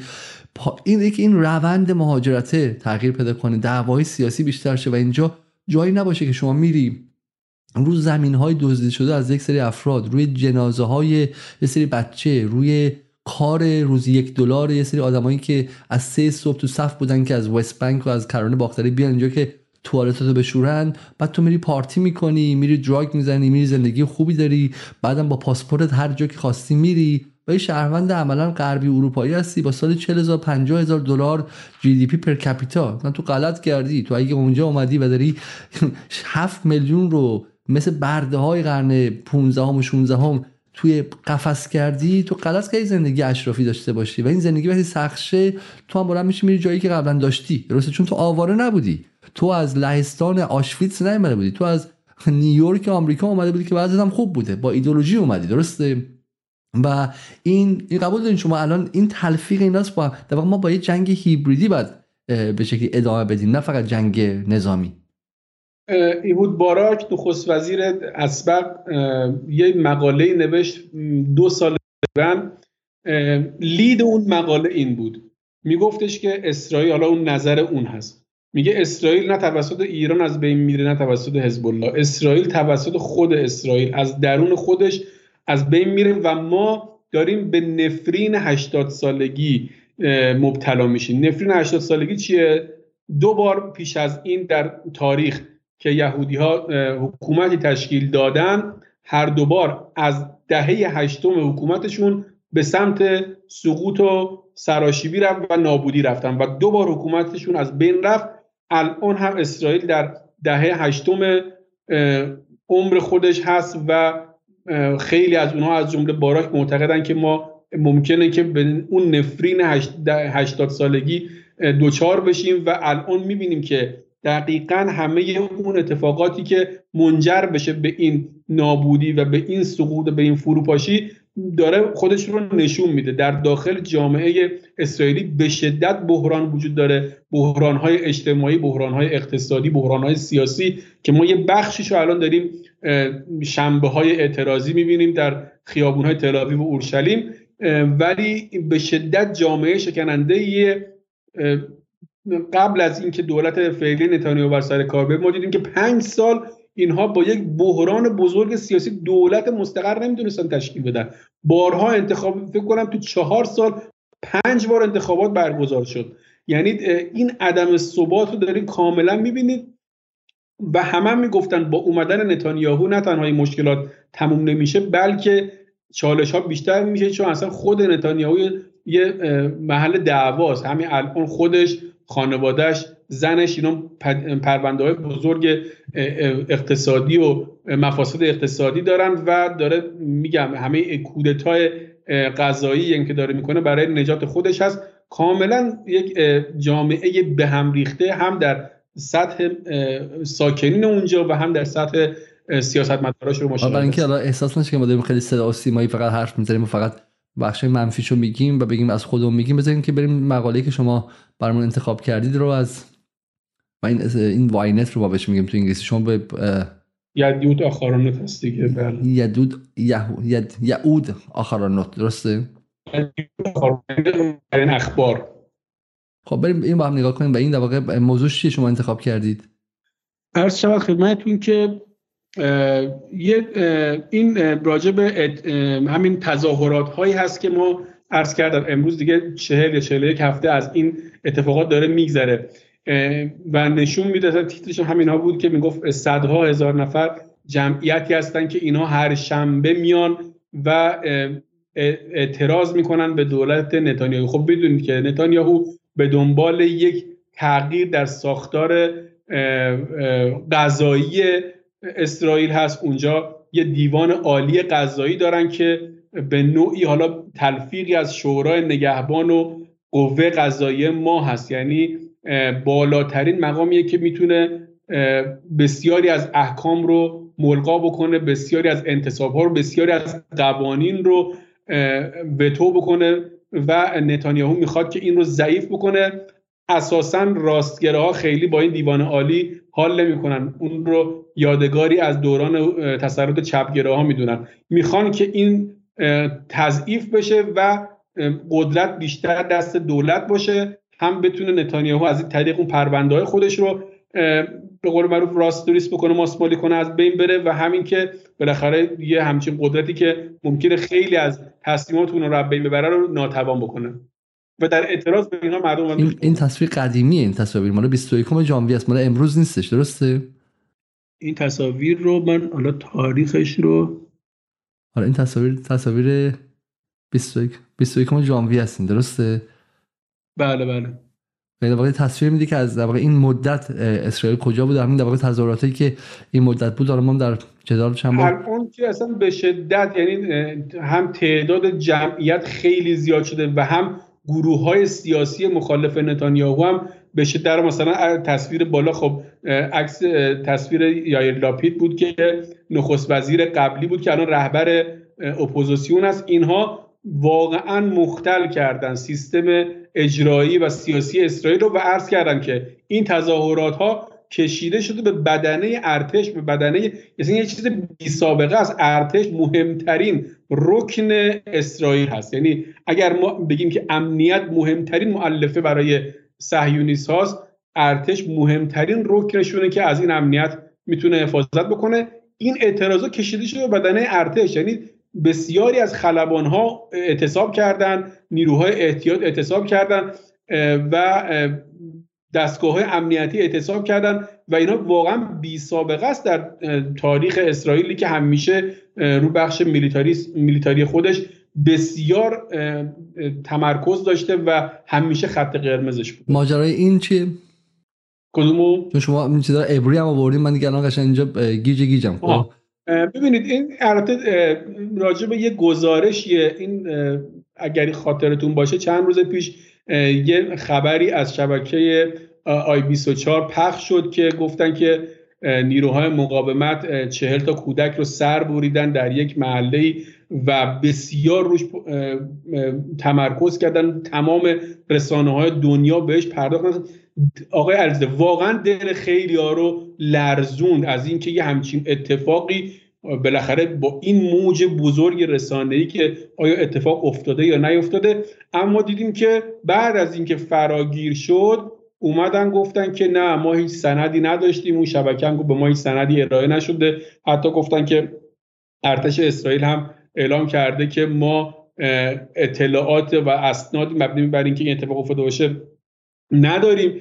این یه گزارشیه که یدیود آرونوت نوشته و از یک بازدیدی که رسانه های بزرگ دنیا رو بردن و یکی از مناطق رو که گفتن اینجا جنایت رخ داده بازدید کردن. از نیویورک تایمز اسکای نیوز بی بی سی رسانه های بزرگ بودن. یه خلاصه های از گزارش های اینا رو آورده که همشون گفتن که آره اینجا به ما گفتن که جنایت شده کشتار شده جنازه بودن اما وقتی شما نگاه می‌کنید هیچ سندی ارائه نمیشه مبنی بر اینکه همچین اتفاقی افتاده. اما برعکسش ما داشتیم. مثلا شبکه دوازده اسرائیل دو سه روز پیش یه مصاحبه کرد با یه خانومی که این توی یکی از همون شهرک های زندگی می‌کرد که گروه های مقاومت وارد شدن و داره توضیح میده که اینا چطور وارد خونش شدن. اون خانم قشنگ داره میگه که من دو تا بچه داشتم نگاه کردم دیدم چند نفر با صدای عربی دارن پشت در خونم صحبت می‌کنن در رو باز کردن اومدم تو فهمیدم که این گروه های فلسطینی هستن. میگه تنها چیزی که به ذهنم رسید بهشون بگم فقط بگم من دو تا بچه دارم با من کاری نداشته باشیم. میگه اونها با من صحبت کردن گفتن که ما مسلمونیم و به شما آسیبی نمیرسونیم. و این خانم داشت با تعجب اینو توش تلویزیون صدا و سیما جمهوری اسلامی پخش نشده شبکه دوازده اسرائیل پخش شده. و میگه حتی وقتی که وارد اتاق شد دید مثلا روی میز چند تا موز هستش. از من اجازه گرفت که آیا ما می‌تونیم از این موزا بخوریم؟ که اصلا میگه من تعجب کردم و بهشون گفتم وارد می‌تونید بخورید. بعد خبرنگار می‌پرسه بچه ها چه واکنشی داشتن؟ میگه پسر بزرگم که هفت ساله است مثلا یه مقداری استرس داشت ولی دختر کوچیکم. خیلی عادی داشت با تبلتش بازی می‌کرد. یعنی یه همچین فضایی رو شما دیگه بهتر از من می‌دونید که تو فضای رسانه‌ای چطور می‌تونن برعکسش رو نشون بدن. و همه افکار رو به اون سمت ببرن. اما خودشون امروز که ده روز از جنگ گذشته فکر می‌کنم بیش از 700 تا کودک تو این بمباران غزه به بدترین وضع ممکن به شهادت رسیدن کشته شدن و می‌بینیم که به راحتی هم تصاویرش پخش میشه. هیچ کس هم با اسرائیل کاری نداره و با گردن کلفتی به نظرم اینها رو پخش می‌کنه. اصلا یه صداهایی داره در غرب بلند میشه و شاید بد نباشه که ما به اینها اشاره کنیم چون به نظر من حالا شما از من بهتر می‌دونید که بالاخره هر کسی شما بالاخره واسه جای نیمه دولتی کار می‌کنید و حالا ممکنه که در جاهای آدم ها بیه اختلاف نظرهایی داشته باشن و نتونن بگن. ما در این مستند خیلی درخشانی که جان پیلجر چند سال پیش ساخت به اسم The War You Don't See جنگی که شما نیبینی در مورد تحرکات آمریکا در اقیانوس آرام و کشاندن جنگ به سمت دریای چین. حالا امیدوارم که این به زودی به فارسی ترجمه شه و کسی همت کنه و اینو دوبله کنه و زیر نویس کنه. این نکته اونجا داره و یه گفتگوی داره جان پیلجر فیلمساز چپگرا و ضد امپریالیستی استرالیایی با رئیس یه بخش مهمی از بی بی سی به بی بی سی World Trust و اونجا بهش میگه که میگه من با خیلی از کارمندای بی بی سی حرف زدم و اینا میگن که ما جرئت نداریم مثلا سراغ اسرائیل بریم. حتی اطراف اسرائیل رو گزارش کنیم چون می‌دونیم که یک نفر بهمون زنگ می‌زنه یا از رئیس اینجا یا رئیس بخش بی بی سی یا اونجا یا از به شکلی وزارت خارجه یا از اتاق نخست وزیری و غیره. و این باعث شده که یه سانسور عجیب شما بذارید. خب؟ یعنی منظورم این که این سانسوری که اونجا هست نشون نمیده که خیلی مثلا دل همه با اسرائیله. این فرهنگ سانسور رو اینجا به وجود آوردن و هزینه دار کردن. و یه خورده این فرهنگ بره مثل همین دیوار ترس که فرو ریخت اسرائیل و این هیمنش فرو ریخت. من به شما قول میدم که اگر همین جوری هم پیش بره هیمنه سانسور اسرائیل هم ابدی نخواهد بود. وقتی تو خود غرب خب؟ یعنی من همین تظاهرات پریروز شنبه حالا دیشب زمانش دیشب پریشب مفصل صحبت کردیم که بچهای 16 ساله حالا خیلی ساده بگم بخشی از جامعه همجنسگرای انگلیس اونجا بود. بخشی از جامعه ترنس های انگلیس اونجا بودن. بعضی کسایی بودن که اصلا نمی‌دونن اسلام که چه مسیحیت چیه. خب بچه مثلا تو انگلیس تو لندن بزرگ شده به جمعه در واقع generation Z اینجا که اصلا توی عوالم دیگه یه generation Z ایرانش که اونه اینجا که انگلیسه. یعنی یعنی هیچ ایدئولوژی نداره اما سر فلسطین و اسرائیل طرف فلسطینه. خب و برای اینکه تیک تاک داره برای اینکه به شکلی این شبکه های اجتماعی داره و می‌دونه که دارن به شکلی مزخرف میگن و جلوش وایساده برای همین من فکر می‌کنم که این این ابرقدرتی رسانه پروپاگاندایی و هوتسپایی که اسرائیل داره ابدی نخواهد بود و من می‌بینم روزی که همین هم بشکنه. دو سه چیز با هم دیگه ببینیم شاید این بد نباشه. مثلا این وزیر خارجه اگر اشتباه نکنم وزیر خارجه اسپانیاس این درسته؟ بله این وزیر وزیر حقوق اجتماعی اسپانیاس خب که در اینجا no somos indiferentes al atroz sufrimiento que el pueblo palestino lleva viviendo که میگه ما به رنجی که فلسطینیا می‌کشن بی تفاوت نیستیم. para denunciar que el estado de Israel está امروز می‌خوایم we want to raise our voice. صدامون بلند کنیم و علیه این قضیه که اسرائیل داره یک نسل کشی طراحی شده رو انجام میده اعتراض کنیم در غزه صدها هزار نفر رو بدون آب غذا و electricity نگه داشتن و دارن بمبشون بمبارانشون می‌کنن و این دقیقا نماینده نماد یک collective punishment یک مجازات دست جمعیه که دقیقا برخلاف قوانین بین الملل y pueden considerarse crímenes de guerra. Ante esto, Estados Unidos y la Unión Europea no es solo que miren این اتحادیه اروپا و آمریکا چششون اون بر کردن خب اسپانیا خودش بخش از اتحادیه اروپا است این وزیر حقوق اجتماعی یک از اعضای اتحادیه اروپا است اسرائیل en su política de apartheid و با این کارشون دارن اسرائیل رو در سیاست آپارتاید و اشغالگری تشویق می‌کنن que vulnera gravemente los derechos humanos. که عمیقا مخالف حقوق بشره. los terribles asesinatos de civiles israelíes por parte de las facciones armadas palestinas como excusa para justificar los crímenes de Israel en general y la masacre en Gaza. استفاده کردن از خشونتی که گروه مقاومت فلسطینی علیه شهروندان اسرائیلی به خرج به عنوان یک بهانه برای نسل کشی و برای این همه خشونت کاملا غیر قابل قبوله es algo absolutamente inaceptable. El Estado de Israel, su primer ministro y su partido han reconocido en numerosas ocasiones que promocionaron a Hamas para debilitar a los sectores laicos de la حالا اینجا میگه میگه نخست وزیر اسرائیل و بقیه ازشون بارها گفتن که اونها حماس رو تقویت کردن علیه مثلا کرانه باختری کردن. این داره هی مثلا مطرح میشه و امروز هم میگم باز تو برنامه فرید زکریا به این اشاره شد که آخرین باری که چه اتفاقی افتاده مثل اینکه نتانیاهو سال 2019 گفته. یعنی تو اون موقع هم خوشخوشانش بوده که الانم با این کار به شکلی تتمه مثلا وست بانک از اون ور می‌گیریم. اینا برای تو اروپا به این خیلی اشاره می‌کنن. usar a Hamas como una excusa para asesinar millares de civiles palestinos, incluidos niños y niñas, es de una hipocresía incalificable, tanto por parte de Israel como de los países دیگه اینجا به کارش به ایران میرسه میگه استفاده از حماس و اینها که برای توجیه کردن مرگ قتل کودکان اینها غیر قابل قبوله Solicitamos a nuestro socio, el Partido Socialista, que trabajemos juntos para presentar desde el Gobierno de España una petición ante la Fiscalía de la Corte Penal Internacional. ولی به رغم اینکه میگم حالا تفسیرش اینه که مثلا شما حالا حماس هم خیلی علیه السلام نیست تو اصلا به هیچ وجه طرفدار حماس نیست. میگم اسپانیاست. عضو اتحادیه اروپا عضو محور مقاومت که نیستش که. ولی معتقدی که بعد اسرائیل بره به criminal international criminal court to investigate the war crimes. و بره به دادگاه بین المللی جنایی برای اینکه جنایات جنگیش مورد بررسی قرار بگیره. و همین حالا می‌خواد از حماس هم ببره اونجا خب؟ بس برای تونستی حماس رو شما پیدا کنیم ببرینش به اون دادگاه جنایات جنگی. ولی اینکه نتانیاهو می‌خواد ببره به جنایات جنگی بسیار بسیار به نظرم نقطه مهمیه. برای همین من فکر می‌کنم که تو خود اروپا هم هر روزی که داره میگذره صداها داره میاد بالا. یعنی یعنی گذشت اون زمانی که اینها این کارا رو می‌کردن و کسی هم دیگه حرف نمی‌زد. یه روز دو روز سه روز کاملا بله می‌تونن به قول معروف قصر در برن.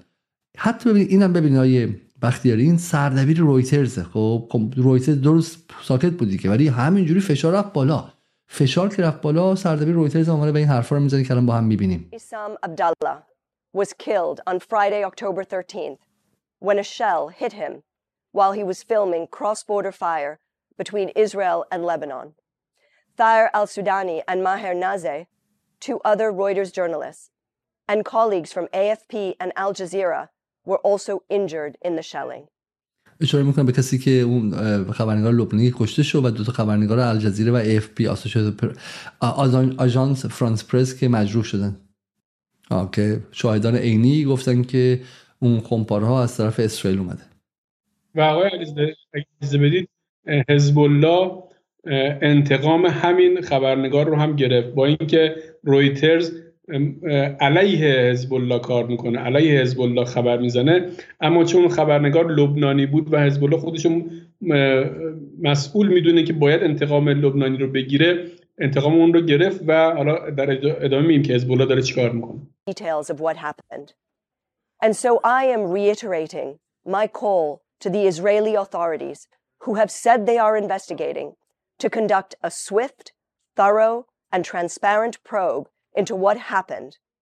حالا اینکه خیلی جدی هم میگه میگه که من خواهان اینم که اسرائیل هرچه سریعتر یک تحقیقات انجام بده اینکه داره دنبال نخودسی ها میفرسته ولی منظورم این که از اینکه رویترز یه دونه بیانیه داده بود که توش اسرائیل وجود نداشتش و انگار آدم فضایی ها اینا رو کشته بودن تبدیل شد به اینکه اومد این گفت. یه خورده فشار بیشتر باشه بعد مجبور بیه ما محکوم هم می‌کنیم. خب منظورم این که حتی همین بازی در سطح بین الملل هم بازی فیکس نیست های بختیاری که از قبل اسرائیل برنده شده باشه. و من دارم اینو میگم. میگم که هر روزی که بگذره پریروز در لندن سر 50 هزار نفر تو خیابون بودن. اگر اسرائیل به اون تصاویری که من پخش کردم اول بر وسط برنامه ادامه بده میشه 300 هزار نفر. میشه میشه 400 هزار نفر. به همین سادگی. یعنی نظرم که غرب هم چون هر روز توی روزنامه داره پخش میشه دیگه. هر روز روزنامه ها بالاخره اگرچه از چه می‌دونم هنوز هنوز رو بحث 40 تا بچه به حماس و اینها دارن فلان می‌کنن ولی مجبورن که اون لابلا یه چیزی هم دیگه هر چقدر که سانسور دارن ولی مجبورن که اون لابلا یه چیزی هم از این ور بذارن دیگه. و همین سادگی. خب من این جنایت بزرگ تو غزه واقعا کتمان کردنش کار بسیار سختیه اونم تو الانی که دیگه تمام امپراتوری خبری خلاصه نمیشه تو رسانه های بزرگ. شهروند خبرنگارا هستن افراد عادی هر کس که یک گوشی داشته باشه می‌تونه یه رسانه باشه. این داره پخش میشه بین مردم و واقعا دیگه به این شکل نیست که حالا هر چی که فقط بی بی سی بگه همه قبول بکنن چون مثلا ما به ازایی نداشته باشه یا مثلا هر چی که رویترز گفت دیگه دارن می‌بینن و اتفاق هم انقدر بزرگه. که واقعا کتمان کردنش نمیشه و اگرم بخوای بهش بی تفاوت باشی هم دیگه واقعا باید یه آدم خیلی عجیب غریبی باشی که در مقابل یه همچه اتفاقی هم ادعای بیطرفی بخوای بکنی. خب بریم سر بخش پایانی برنامه حالا باشه باش دیگه و اونم بحثی که مثلا شما نمادش حرف جالبم دارید. بحث اینه که امروز خالد مشعل گفته که 6 هزار زن و مرد در زندانهای اسرائیل وجود دارن و ما خواهان تبادل آنها با اسرای اسرائیلی هستیم خب. و دومین حرفم اینه که اینجا در در الجزیره انگلیسی از می‌خوام.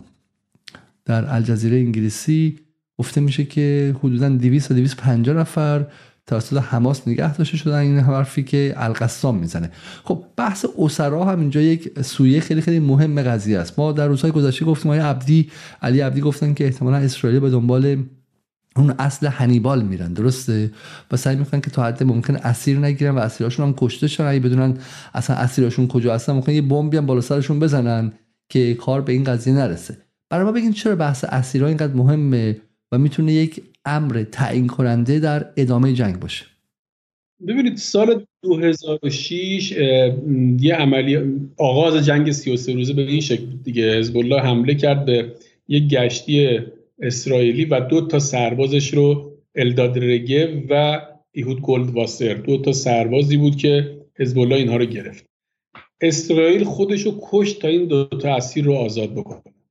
به خاطر اینکه فشارهایی که به دولتشون میاد خورد کننده است برای اینکه اسیر آزاد بشه. یه جنگ را افتاد. 33 روز طول کشید و سید حسن نصرالله هم گفت با جنگ نمی‌تونید اینا رو آزاد بکنید. باید مذاکره کنید و اسیر آزاد بکنید. که اون اتفاق افتاد.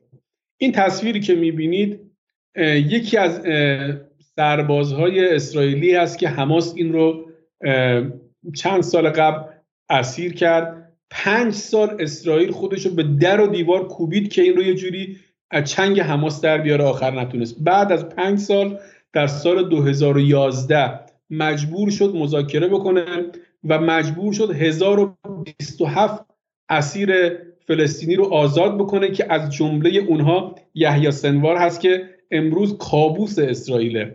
یعنی رئیس در واقع حماس هست در نوار غزه. و واقعا کابوسیه برای اسرائیلیا و حاضرن هر جوری شده این آدم رو از بین ببرن که برادرش هم چند روز پیش یکی از عملیات های بمبارونی هوایی اسرائیل به شهادت رسید. برای گیل شارید همین فرد مجبور شدن 1027 نفر رو آزاد بکنن. بارها این رو تجربه کردن گروه های مقاومت اسرایی گرفتن و تونستن زندانیاشون رو آزاد بکنن. الان نه یک نفر نه ده نفر حداقلش دیویست نفر اسیر دست حماس دارن که نمی‌دونن اصلا اینا کجا هستن و حماس اینا رو پخش کرده در نوار غزه در تونل هایی که در غزه هست. و من عرض کردم توی صحبت های قبلین که بعد از جنگ مهمترین چالش دولت اسرائیل همین اسرایی هستن که حالا باید بره و همینجوری امتیاز بده و البته این بستگی داره به اینکه حماسی ها چطور بتونن تو مذاکرات بازی بکنن با این کارت های برنده ای که دارن. اینم باز تصویر گلاد شریف هست و در کنارش هم شهید احمد الجعبری معاون محمد زیفی که الان فرمانده گردان های قسام است. این آقای جعبری هم البته بعدا در یک عملیات ترور به شهادت رسید. اما مسئول همین عملیات تبادل گیل آچاریت با 1027 اسیر فلسطینی بود. و قطعا عرض کردم باز تو صحبت ها که امروز یه تجمع خیلی بزرگی جلو نتانیاهو بود. خانواده های همین اسرا فشار رو شروع کردن به دولت و اونها دیگه منتظر نمیشیدن که تو بجنگی نازاد کنی. میگن آقا همین الان که وسط پلاکار داره من کاش که اون عکس رو می آوردم و نشون می‌دادیم. پلاکار دیگه دستشون بود دقیقا نوشته بود زندانیان رو تبادل آز... تبادل زندانی بکنید همین الان. یعنی اصلا نگاه نمی‌کنه که وسط جنگ چه اتفاقی داره میفته اون میگه بچه من دست اوناست زن من دست اوناست پدر من دست اوناست مادر من دست اوناست. این رو بعد آزادش بکنیم این بزرگترین چالش نتانیاهو در پایان جنگ خواهد بود و حالا ببینیم که چه امتیازاتی رو فلسطینی ازش خواهند گرفت که قطعا یکیش آزادی اسرای خیلی زیادی که آقا علیزاده. بگم اسرای فلسطینی تو بدترین وضع ممکن دارن نگهداری میشن.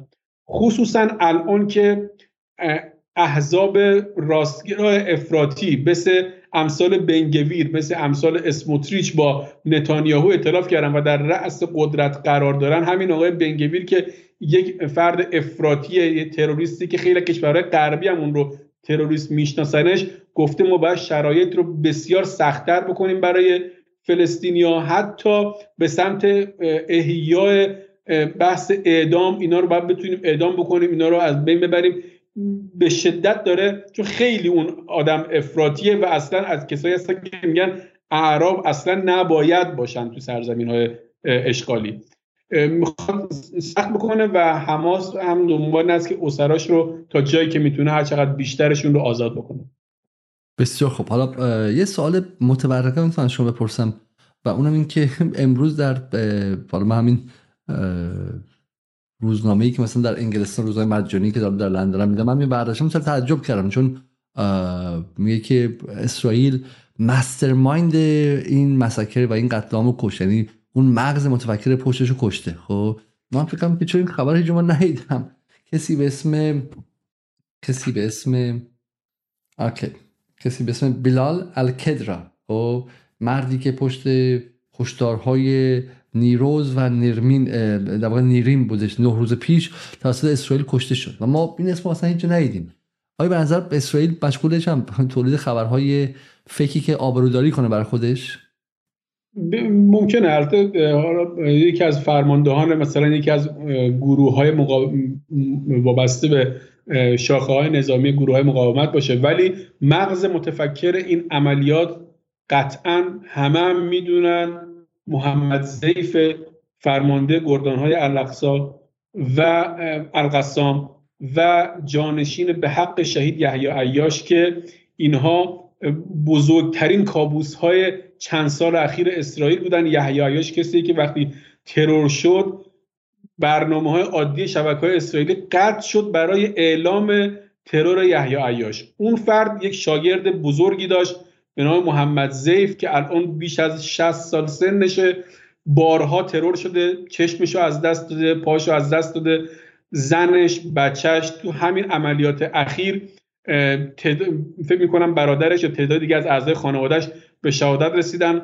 خودش هم مخفیه ولی مغز متفکر اون هست و دیگر فرمانده های گروه های مقاومت که دارن این عملیات رو واقعا با به سختی تو وقتی شما تو غزه بتونید همچین کاری بکنه یعنی باید یه توان اطلاعاتی و امنیت خیلی بالایی داشته باشی و خب نفر اول لیست ترور اسرائیلی هاست و تا وقتی که محمد زیف باشه به نظرم این کابوس همچنان برای اونها ادامه خواهد داشت.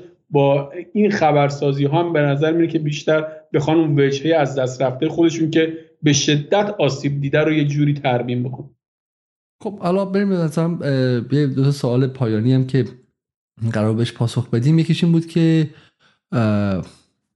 دستاوردهای این جنگ چه بودش؟ به نظرم شاید بعد نمیشه که دوره ای کنیم روی این قضیه. و و همینطور هم آره دستاوردهای اینجا جنگ چی بود و ایران کجا وایستاده اینجا؟ چه اتفاقی برای ایران در این منطقه خواهد افتاد و رابطه ایران با به شکل همسایگان و در وضعیت آینده؟ بالاخره ادعی گمان می‌کنن که آمریکا اگه در وضع نظامی هم با ایران وارد نشه انتقام های به شکلی تحریمی بیشتر و غیره خواهد گرفت. ایران دوباره منزوی میشه. بالاخره ایران پدر این گروه ها دیده میشه و به شکلی بزرگتر این گروه ها دیده میشه. البته راجع دستاوردها خب خیلی هاشو فکر تو این بحث به صورت جست و گوری خیلی من خواستم به صورت منظم یعنی توی سرفصل مجزا راجع به دستاورد صحبت کنیم که پراکنده راجع صحبت شد. از اسرایی که از از شکسته شدن حیبت اسرائیل از اینکه این طبعات جنگ بعد از پایان جنگ هم اونها رو رها نخواهد کرد. در کنار این ما کرانه باختری رو البته داریم که نباید ازش قافل بود. ما الان فقط غزه رو داریم می‌بینیم. کرانه باختری به شدت الان مستعد یک خیزش بزرگ هست. توی چند ماه اخیر دیدیم که سیل اون عملیات های شهادت طلبانه کشیده شد تا خیابون دیزنکوف یعنی در قلب تلاویو کشیده شد عملیات های مختلفی که ممکنه خیلی ها از ما هم سوال می‌پرسن که مثلا یه عملیات شهادت طلبانه در مثلا تلاویو انجام میشه ولی یک نفر کشته میشه یا مثلا یه نفر مجروح میشه. آقای علیزاده مهمترین دستاورد این عملیات ها ضربه زدن به امنیت اسرائیل یعنی امنیت اسرائیل رو اینا دارن به چالش می‌کشن. مهمترین رکن. کشوری که عمدهشون مهاجر هستن باید امنیت باشه که اون مهاجر اونجا بمونه. و الا مهاجرت معکوس میشه. اینا امنیت رو هدف قرار گرفتن. و می‌بینیم که کرانه باختری هم مستعد این خیزش هست.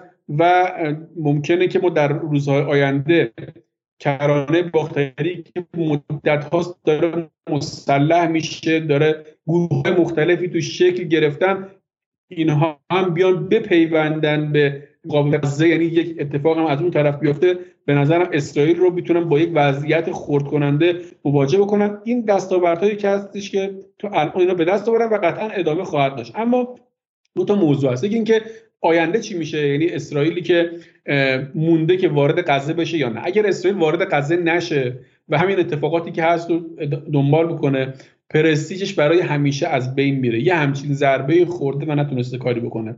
اگر هم بخواد وارد غزه بشه آقای علیزاده به نظر من با یک اتفاقاتی روبرو خواهد شد که همه آنچه که تا الان رخ داده پیشش بازی بوده. غزه یک جهنم برای صهیونیستاست غزه جایی که آریل شارون گردن کلفت وقتی که نخست وزیر بود مجبور شد عطاش رو لگاش ببخشه و ازش فرار بکنه بیاد بیرون سال 2004 و اتفاقی که همین نتانیاهو به خاطر همین ماجرا از دولت استعفا داد. غزه ای که نخست وزیرهای قبلیشون می‌گفتن ما آرزو داریم شب بخوابیم صبح بلنشیم ببینیم مدیترانه اومده جلو و غزه رو در خودش غرق کرده. اینقدر که برای اینا غزه وحشتناکه. حالا اگر بخوان وارد این منطقه ای بشن که دو میلیون و سیصد هزار نفر جمعیت توشه همون قدری که غزه رو روی زمین می‌بینیم زیر زمین تونل های تو در تو و پیچیده ای که گروه های مقاومت دارن. اتفاقی برای ارتش زمینی اسرائیل خواهد افتاد که واقعا در طول تاریخ خودش بینظیر خواهد بود و حالا باید اسرائیل انتخاب بکنه که آیا می‌خواد وارد غزه بشه یا نشه که حالا در ادامه ممکنه که اصلا خیلی اتفاقات دیگه تو منطقه بیفته. همین صحبتایی که آقای امیر عبداللهیان هم کرد ناظر به همین موضوع.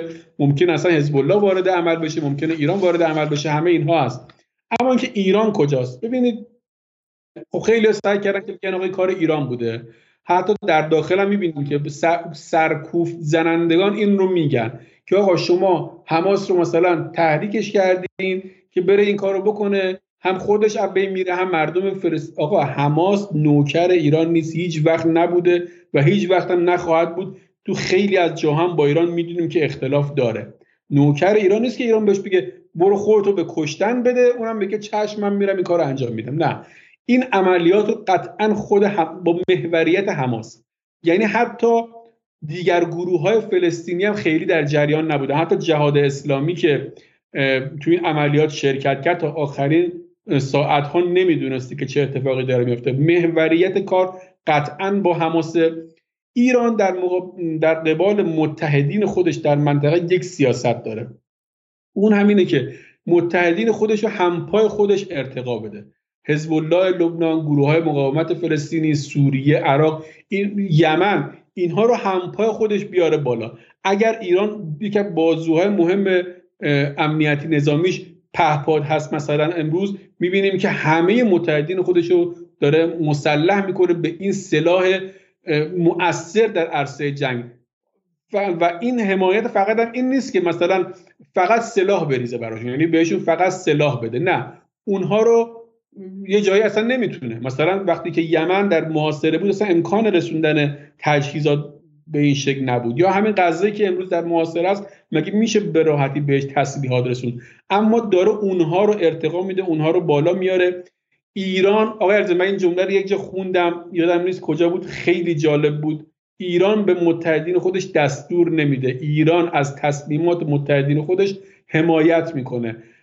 قطعا خیلی دور از عقل نیست که حماس این عملیات رو با در یک سطحی در هماهنگی مثلا اطلاع داده باشه مثلا به حزب الله لبنان به ایران اطلاع داده باشه. چیز عجیبی نیست. اما اینکه ما بگیم ایران داره این بازی رو پیش می‌بره به هیچ وجه نیست. ولی ایران به شدت حمایت می‌کنه. صحبت های امروز آقای امیر عبداللهیان بود. صحبت های آقای خامنه ای رهبر عالی ترین مقام کشور به سراحت بارها گفته که ما از هر کس که در مقابل اسرائیل بیسته حمایت می‌کنیم و ایران یک جبهه ای رو در منطقه تشکیل داده که این جبهه به همدیگه امروز این جبهه ها به همدیگه امروز وصل شدن. یک شبکه یک پارچه رو تشکیل داده که اگر هر کدوم از اینها مورد تعرض مورد تهدید قرار می‌گیره بقیه به کمکش میان. اگر ما در سوریه می‌بینیم که با یه مشکلی مواجه میشه از همه این جبهه میان به سوریه کمک می‌کنن. اگر حماس امروز در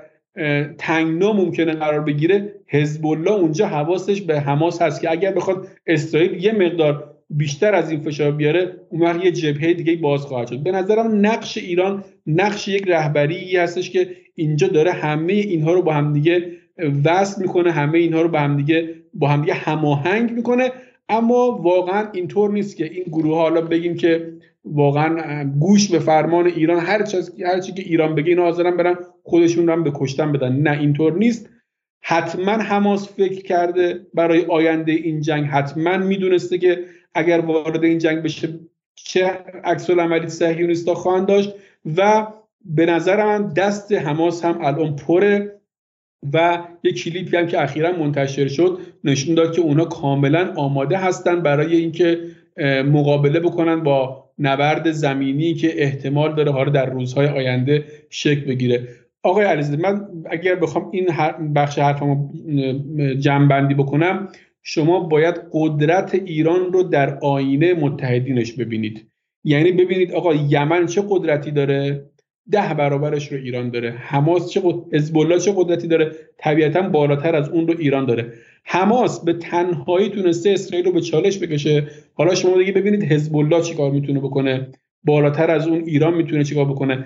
من معتقدم اگر بخواد جنگی بین ایران و اسرائیل شکل بگیره به هیچ وجه نیازی اصلا به حضور یعنی با این جبهه بخواد شکل بگیره نیازی اصلا به اینکه ما حالا سجیل از اینجا بخوایم شلیک بکنیم موشک قد شلیک بکنیم نیست. از همون بیخ گوش اسرائیل حزب الله برای نابودی تمام زیرساختهای اسرائیل کافیه و به نظر من این نقشه که ایران توی اون جبهه گسترده که با بهش جبهه مقاومت منطقه داره بازی می‌کنه. بسیار خوب. میگم حالا برای اینکه خود منصفانه هم حرف بزنیم و بگیم که حالا فقط نیست که ایران قدر قدرت باشه. بالاخره اینها در یک مسیر طولانی داره میاد که اون می‌زنه این می‌زنه و غیره. و اگر الان به شکل این کلمه کلیدی که شما گفتید که اسرائیل که مهمترین معلفش امنیت اون معلفه به خطر افتاده و امنیتش به خطر افتاده و این به شکلی در تشدید های اجتماعیش تاثیر خواهد داشت خب اسرائیل با ما پارسال این کارو کردن دیگه. یعنی واقع این به شکلی پاسخ به اون قضایایی است که سال گذشته در های تهران و سنندج و کرمانشاه و زاهدان و خیلی شهرهای دیگه اتفاق افتاد و اسرائیلیا واقعا دستشون حداقل برای ما در جدال خیلی آشکار بودش و ما سعی کردیم که نشون بدیم و ردیابی کنیم که چگونه پشت ایران اینترنشنال رسانه ها و شبکه های اجتماعی ها کسایی که می‌گفتن بیان تو خیابون بسیجی بکشید سپاهی بکشید.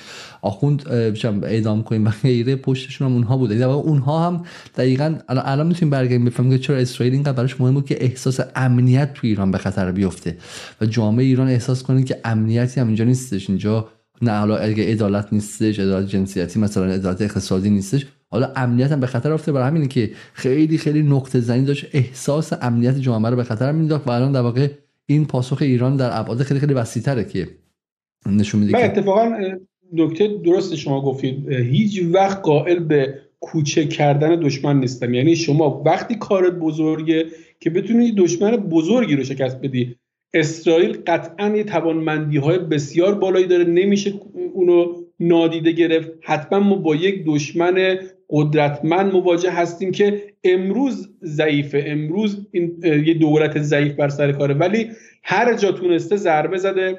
نه فقط به ما به هر کشوری که در اطراف خودش بوده ضربه رو زده. بعدش نمیاد که این ناامنی رو وارد ایران بکنه ایران رو درگیر بکنه به دستش برسه ترور می‌کنه. بزرگترین دانشمندان ما رو زده.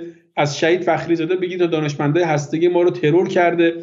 و همیشه رو با گردن کلفتی البته اعلام رسمی نمی‌کنه اما جوری رفتار می‌کنه که همه هم بدونن که کار اسرائیل بوده. ما با یه همچین دشمنی مواجه هستیم و این اتفاقا نشون دهنده قدرتمند بودن مثلا گروه های مقاومت فلسطینیه. اونها با یه دشمن ضعیف مواجه نیستن با یه دشمن قوی مواجه هستن ولی تونستن اون رو به چالش بزرگ بکشن.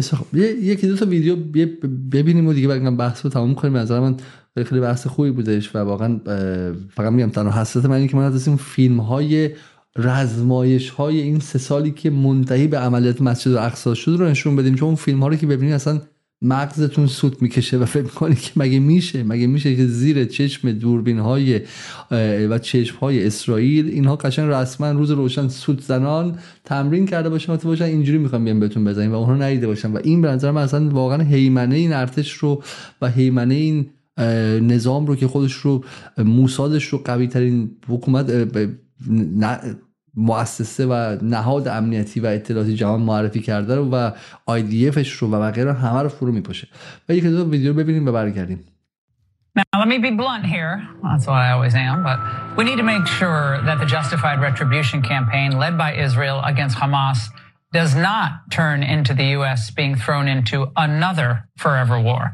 this time with Iran. It's not every day that you hear Laura Ingram act as a voice of reason, a sentence I could honestly say I never imagined I would hear come out of my own mouth. But apparently, yesterday was that day because on last night's episode of the Ingram angle, she spoke out against the frenzied warmongering that we're seeing in the right wing, as well as from some centrist Democrats, as the war in occupied Palestine is supposedly teetering on the edge of a broader regional conflict. Now, specifically, Ingram was calling out the following statements from Senator Lindsey Graham. And let's all watch this pathetic war hawk salivate at the thought of even more death and destruction. I would bomb Iran's oil infrastructure. You're saying yeah. that you would want the United States and Israel to bomb Iran, even in the absence of direct it. evidence. Yes, I would do a joint military operation. I tell the Iranians today, if the war escalates, you will pay a price. I don't want to reward them. I want to punish them. Senator uh, Graham has also said that this is a holy war, Senator Haggerty. I mean, I think when I when I start hearing that, I get concerned. Yeah. So, guys, there's concerns about a wider war here. We're going to discuss that later in the show. But and Hezbollah has attacked from the north uh, into Israel, and and Israel's of course uh, attacked back in. And so you've got Lebanon, you've got Gaza, but these guys, they can, you know, as they showed earlier in the week, they could do significant damage if they get inside Israel. But you you can have a real war if you drag Iran into it. Iran's four times the size of Iraq. Iran has a real military. Why are we going to go and endanger Israel by dragging them into a war with a giant country like Iran? That doesn't make any sense. In terms of a core existential threat to Israel, the only thing that I could possibly imagine is needlessly starting a war with Iran. Yeah. That because that could spiral out of control. Because it could be not just Iran, but if you start a war with a giant nation like that, it embarrasses the other Muslim nations who sit by and این خیلی جالب بود به نظرم برای اینکه میگه اگه میخواین به شکل امنیت اسرائیل رو به صورت کامل به خطر بندازید و از بین ببرید و نابودش کنید بهترین کار اینه که یک جنگ با ایران را بیفته و جنگ رو به ایران بکشونید. خب این در واقع فهمی که الان مال واقع یانگ تورک که حالا یه رسانه نیمه مستقل و رسانه غیر جریان اصلیه ولی این فهم تو آمریکا هستش که این قدرت نظامی ایران پذیرفته شده است. حالا اینها فکر می‌کنن که چون سناتورها دارن میگن جنگ رو به ایران بکشون و اسرائیل بزنن اینها. ولی خب کسایی تو پنتاگون نشستن من مطمئنم که چنین خوابی هم نمی‌بینن درسته؟ هم پنتاگون هم دولت بایدن به هیچ وجه اصلا به دنبال جنگ نیستش. رپابلیکن ها و جمهوری خواهی هم که بیرون هستن برای تحقیر بایدن ممکنه بگن که بریم به جنگ با ایران. ولی خودشون اگه سر قدرت بودن مثل ترامپ. در ترامپ در این چیکار کرد؟ ها همون کاری که در این کرد. یعنی به شکلی آب دهنش رو قورت داد و به سرش بالا گرفت و گفتش که هیچ اتفاقی نیافتاده شما چی فکر می‌کنید شما فکر می‌کنید که این سر ها برای کشوندن جنگ ایران کشوندن اسرائیل و ایران به جنگ با همدیگه واقعیه یا نه؟ یک نمایش رسانه‌ای و جای نگرانی نیست. من فکر می‌کنم که اوایل صحبتم گفتم که اسرائیل به هیچ وجه خودش که این امکان رو الان نداره یعنی توی همچین موقعیتی نیست که بخواد وارد جنگ با ایران بشه. تو گذشته هم هر وقتی می‌خواست این اتفاق بیفته اون قوه عاقله که تو آمریکا بود سعی می‌کرد رو بگیره چون اونها حداقل می‌دونن که قدرت ایران چیه. چند سال پیش جنرال پتراوس جنرال مکنزی رئیس سابق سنتکام یه صحبت تو کنگره کرد و گفتش که ما برای اولین بار در پنجاه سال گذشته اون سلطه هواییمون در آسمان منطقه به چالش کشیده شده و ایران این کار رو کرده. ایران با استفاده از پهپاداش این کار کرده. این سخنرانی رو تو کنگره کرد و اونجا تاکید کرد که آقا هر جوری شده شما جلوی این توانمندی پهپادی رو بگیرید. اونها قدرت ایران رو می‌دونن می‌دونن که ایران با خیلی از کشورهای دیگه مثل سوریه مثل عراق فرق می‌کنه ورود جنگ با ایران برای اونها ورود به یک دالان تاریکیه که معلوم نیست چجوری ازش بیرون میان. عرض کردم شما وقتی که تبلور و قدرت ایران رو توی متحدینش مثل حماس و حزب الله می‌بینی طبیعتا حزب اسرائیل می‌دونه که جنگیدن با ایران برای تبعات زیادی داره. من فکر می‌کنم که اسرائیل اگر وضع الان هم نبود. یعنی یک دولت قدرتمندی هم بر سر کار بود. باز وارد جنگ با ایران نمی‌شد. البته همیشه لفاظی هایی دارن. همیشه یک سری اخبار فیک رو ما تو رسانه ها می‌بینیم. بار یعنی واقعا هم دست ور نمیدارن. دائم این اخبار رو تولید می‌کنه. چند ماه پیش یادتون باشه بارها گفتن که هواپیمای F35 اسرائیلی اومده تا آسمون اصفهان و دور زده و رفته و هیچ متوجه نشده در صورت که یه آدمی که مطلع باشه از توانمندی تجهیزات می‌دونه که اصلا همچین کاری امکان پذیر نیست که هواپیما F35 بتونه این مسافت رو بیاد وارد ایران بشه و بره بدون اینکه سوختگیری بکنه و کسی متوجه شه به نظرم این مدل اخبار خودش نشون میده که دستشون انقدر باز نیست خصوصا که عرض کردم الان هم اسرائیل واقعا تو ضعیفترین دوره خودش هم در داخل و هم در خارج از سرزمین های اشغالی مواجهه بسیار خب حالا دیگه چون به پایان برنامه داریم می‌رسیم فقط من بگم که امشب ما در مورد وضعیت آخرین وضعیت صحبت کردیم در مورد وضعیت لبنان صحبت کردیم و همینطور هم آقای بختیاری برای ما یک یک به شکلی پرزنتیشن و یک توضیح و ارائه داشتن از اینکه چگونه نیروهای مقاومت چهار سال برای عملیات الاقصا تمرین داشتند خیلی از این تمرین ها در سطح زمین و روی باز زمین روباز بود و باز هم از زیر چشمان اسرائیلی ها دور مانده بود و همین نشون میده که به شکلی گاف اسرائیلی ها خیلی خیلی بزرگتر و از اون طرف خلاقیت نیروهای مقاومت و کاری که کرده بودن خیلی خارق العاده از اون چیزی بود که در روزهای اول ما دونستیم. من فقط برای اینکه بر بحث برگردیم به اون خط اصلی و بدونیم که کجا ایستادیم. این بود که تا شب گذشته ما با اینجا اومدیم که امیر عبداللهیان به شکلی سخنران تهدید آمیزی به شکلی بیان کرد و گفتش که ما اگر اسرائیل بخواد جنگ رو ادامه بده ما به شکلی پاسخش رو خواهیم داد. نه فقط ورود زمینی به غزه بلکه اصلا ادامه جنگ رو چیزی کرد که ایران بی تفاوت مقابلش نمیشینه. و من فقط خواستم بگم که واکنش ها در صد جهان نسبت به این چی بودش؟ برای مثال اپینیونی که در گاردین منتشر شدش امروز صبح میگه که مهمترین نگرانی کشورهای غربی در حال حاضر که داره دومین هفته کش و کشتار رو وارد میشه این نیستش که فلسطینیا در غزه چه رنجی می‌کشن. این آینده به شکلی هشدار دهنده درباره امکان به یک بار منتشر شدن و بزرگ شدن این تنش هاست که اسرائیل رو و نیروهای آمریکایی رو علیه ایران و و متحدانش بکشونن به ویژه این نشون میده که این یک اوضاع خرابتر شدن خیلی خیلی به خیلی سریع می‌تونه همه چیز خرابتر شه و کلید دست ایرانه. ایران هولز کی کلید دست ایرانه. دو تا موضوع اینجا خیلی با هم دیگه مرتبط یکی این که رهبران کشورهای عربی به انتونی بلینکن که از منطقه دیدار می‌کرد گفتن که on this Israel's mass casualty attacks on Gaza seas مگر اینکه حملات به شکل اسرائیل به غزه متوقف شه جنگ ممکنه به صورت غیر قابل کنترلی فراگیر شه. و همینطور هم جمله ای که از حسین امیر عبداللهیان اومده که اگر خشونت و وحشیگری های رژیم صهیونیست متوقف نشه همه دست همه بشه گروه های مختلف در منطقه روی ماشه خواهد من فقط خواستم نشون بدم که حرفی که دیشب امیر عبداللهیان زد خیلی خیلی به سرعت اگرچه خود ایران رسانه نداره اما حرف امیر عبداللهیان خیلی خیلی به سرعت توسط همه رسانه ها جدی گرفته شد و بلافاصله منتشر شد حالا همین تیکرم از الجزیره ببینیم Well, Dorsa Jabari is in Iran's capital, Tehran. Uh, Dorsa, Iran is known to be a main backer of Hamas. What's their position on day eight of this conflict?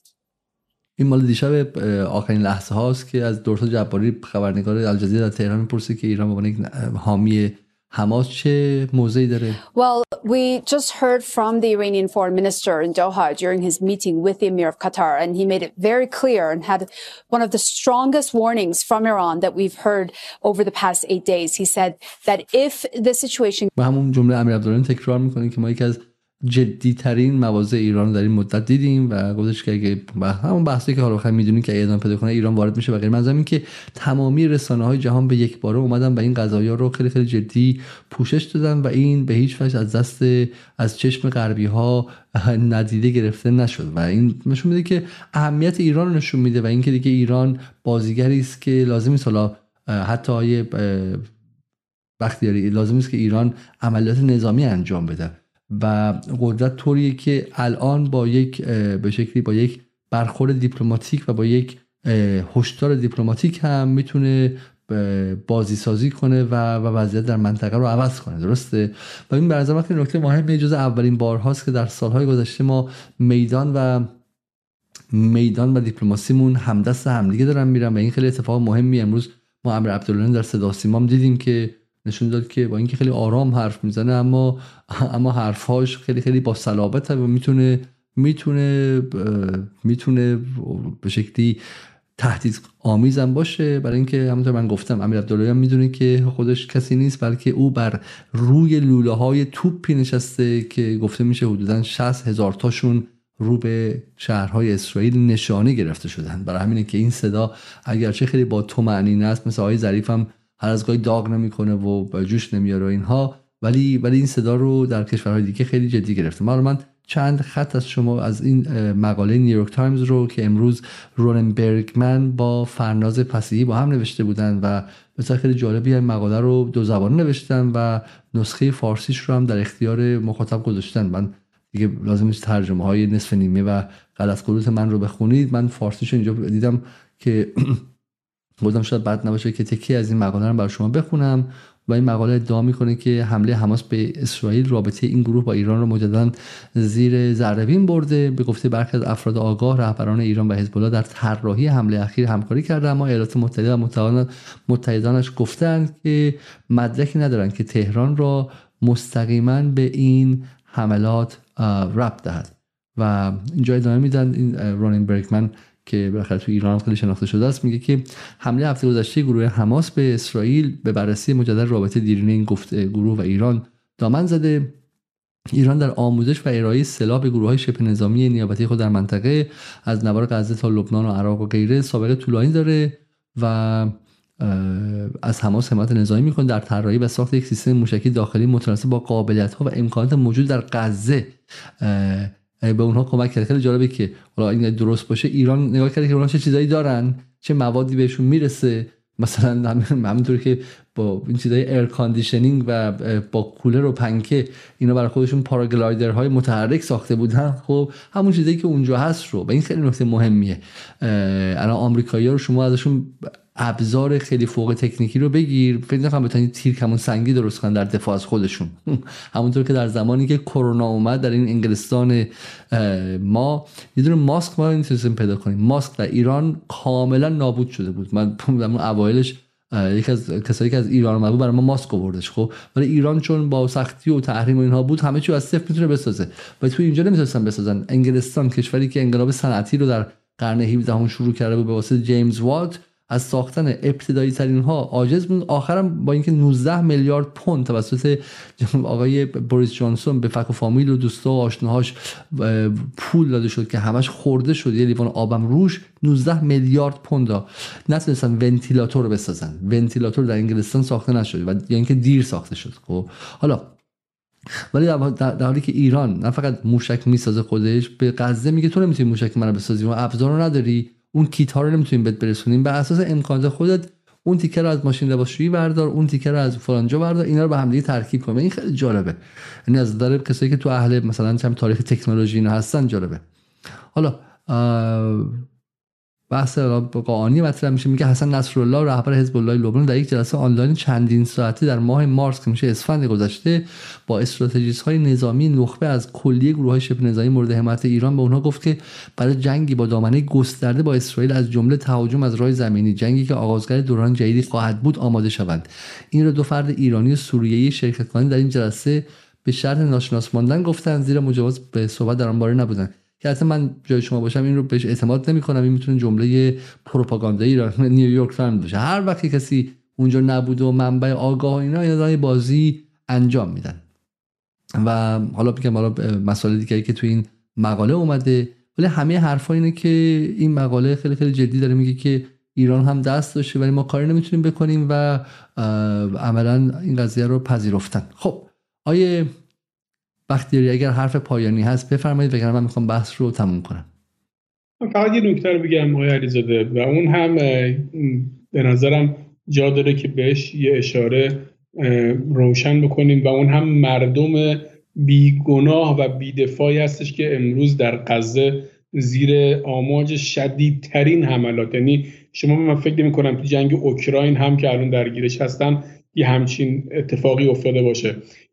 زنان مردان بچه ها پیر و جوان زیر این بمباران دارن از بین میرن به بدترین شکل هیچ صدایی ندارن. فقط انقدر ما دیگه تصاویر اینها رو دیدیم که دیگه واقعا داره برامون عادی میشه. یعنی دیگه کشته شدن یک بچه هرچند من خودم من واقعا شخصا نمی‌تونم. خیلی از این تصاویر رو اصلا نمی‌بینم. به خاطر اینکه واقعا نمیشه اینها رو دید و ناراحت نشده از این اتفاقی داره میفته ولی این می‌بینیم که در رسانه های دنیا خیلی عادی داره برعکس نشون داده میشه و اتفاقی که نیفتاده رو پروپاگاندا می‌کنن پخشش می‌کنن اتفاقی که افتاده رو جهان داره سکوت می‌کنه و امیدواریم که یک اتفاقی بیفته و این مردم به زودی با یک اتفاق بزرگ به اون چیزی که حقشون هست برسن حق این مردم رسیدن به سرزمینشون رسیدن به خونهشونه. خونه که یه زمانی توی زندگی می‌کردن الان تبدیل شده به کاباره ها الان تبدیل شده به هتل ها الان تبدیل شده به خونه هایی که صهیونیست‌ها اونها رو غصب کردن و دارن توش میشینن و امیدوارم که این مردم به زودی به حق خودشون برسن و واقعا مردم ما البته آگاهیشون زیاده اما افکار عمومی جهان رو باید یک جوری با این جنایت هایی که داره رخ میده آشنا کرد. همین آقای رونینبرگ منی که چند بار اسمش بردیم چند تا کتاب داره. از جمله معروف ترینش کتاب برخیز به اول تو بکش فقط این نیست. خیلی از این آقایون نویسنده های اسرائیلی یک خط تو همه کتاباش دنبال می‌کنن که ما ارتشمون اخلاق مدارترین ارتش دنیاست و کشتن غیر نظامی براش خط قرمز هیچ وقت واردش نمیشه. اما همین آقای برگمن توی همین کتابش بارها عملیات هایی رو اشاره می‌کنه که در اون افراد بیگناه به راحتی کشته میشن. مثلا یک نمونهشو بخوام بگم در سال 2002 برای کشتنش شهید صلاح شهادت که فرمانده وقت گردان قسام بود در همین قضیه یک بمب یک تونی رو انداختن روی یک محله که علاوه بر اینکه صلاح شهادت به شهادت رسید چندین کودک زن و بچه همراه اون به شهادت رسیدن. این نشون این عملکرد اخلاق مدارترین ارتش دنیاست عملکرد تنها دموکراسی منطقه است عملکرد ارتش شکست پذیر منطقه است. نظرم که مردم ما هم جا داره که بیشتر این اطلاعات رو بهشون برسونیم و بدونن که چه اتفاقاتی داره میفته و اسیر این پروپاگاندا و اخبار تحریفی اونا نشه. حالا خیلی مهمه ولی میگم حالا هر کسی از ما این اصطلاحی که من به کار بردم هر کسی هر جایی که هست یک قدم برای مقابله با آپارتاید برداره اونایی که حالا داخل ایرانن به یک شکلی اونایی که بیرون هستن به شکل دیگه. ولی من می‌خوام بگم که آره یعنی در واقع این جنگ یک بود نداره ده ها بود داره دیگه. یعنی هر جایی که به شکلی اسرائیلیا تونستن که پروپاگاندای خودشون تقویت کنن و به عبارتی با با پوتپا و با همین بازی ها به اسم مقابله با انتیسمیتیزم و با مقابله با یهود ستیزی دهانهای منتقد آپارتاید رو ببندن اونجا باید ایستاد و باشون مقابله کرد. خیلی خیلی جدی. و جاهای دیگه میگم حالا اونجایی که از مقاومت دفاع کرد جایی که و با مسلمانان ارتباط گرفت. به این شکل اونجایی که باید با نیروهای آزادیخواه غیر سکولار و غیر مسلمان و غیر مذهبی ارتباط گرفت. به این شکلی ما در برنامه دیشب داشتیم که از رئیس جمهور از رئیس جمهور آفریقای جنوبی تا به شکلی ونزوئلا و کلمبیا همه اومدن به میدون و ما باید از همه نیروها استفاده کنیم. به نظر من مقابله با فلسطین فقط توسط مسلمان ها نباید باشه. یک فلسطین یک امر جهانیه. یک امر جهانیه و باید هر به شکلی هر شهروند آزادی در جهان با این قضیه درگیر شه و, و باید از همه نیروها استفاده کرد اگه ما واقعا به دنبال این هستیم که آپارتاید رو همونطور که اونها از همه یارگیری می‌کنن. یعنی از هر کشور کوچیکی که بتونن توش یه جمعیتی داشته باشن یه فعالیتی کنن. همین از هند که هیچ ارتباطی با اسرائیل نداره چه یارگیری کردن و غیره.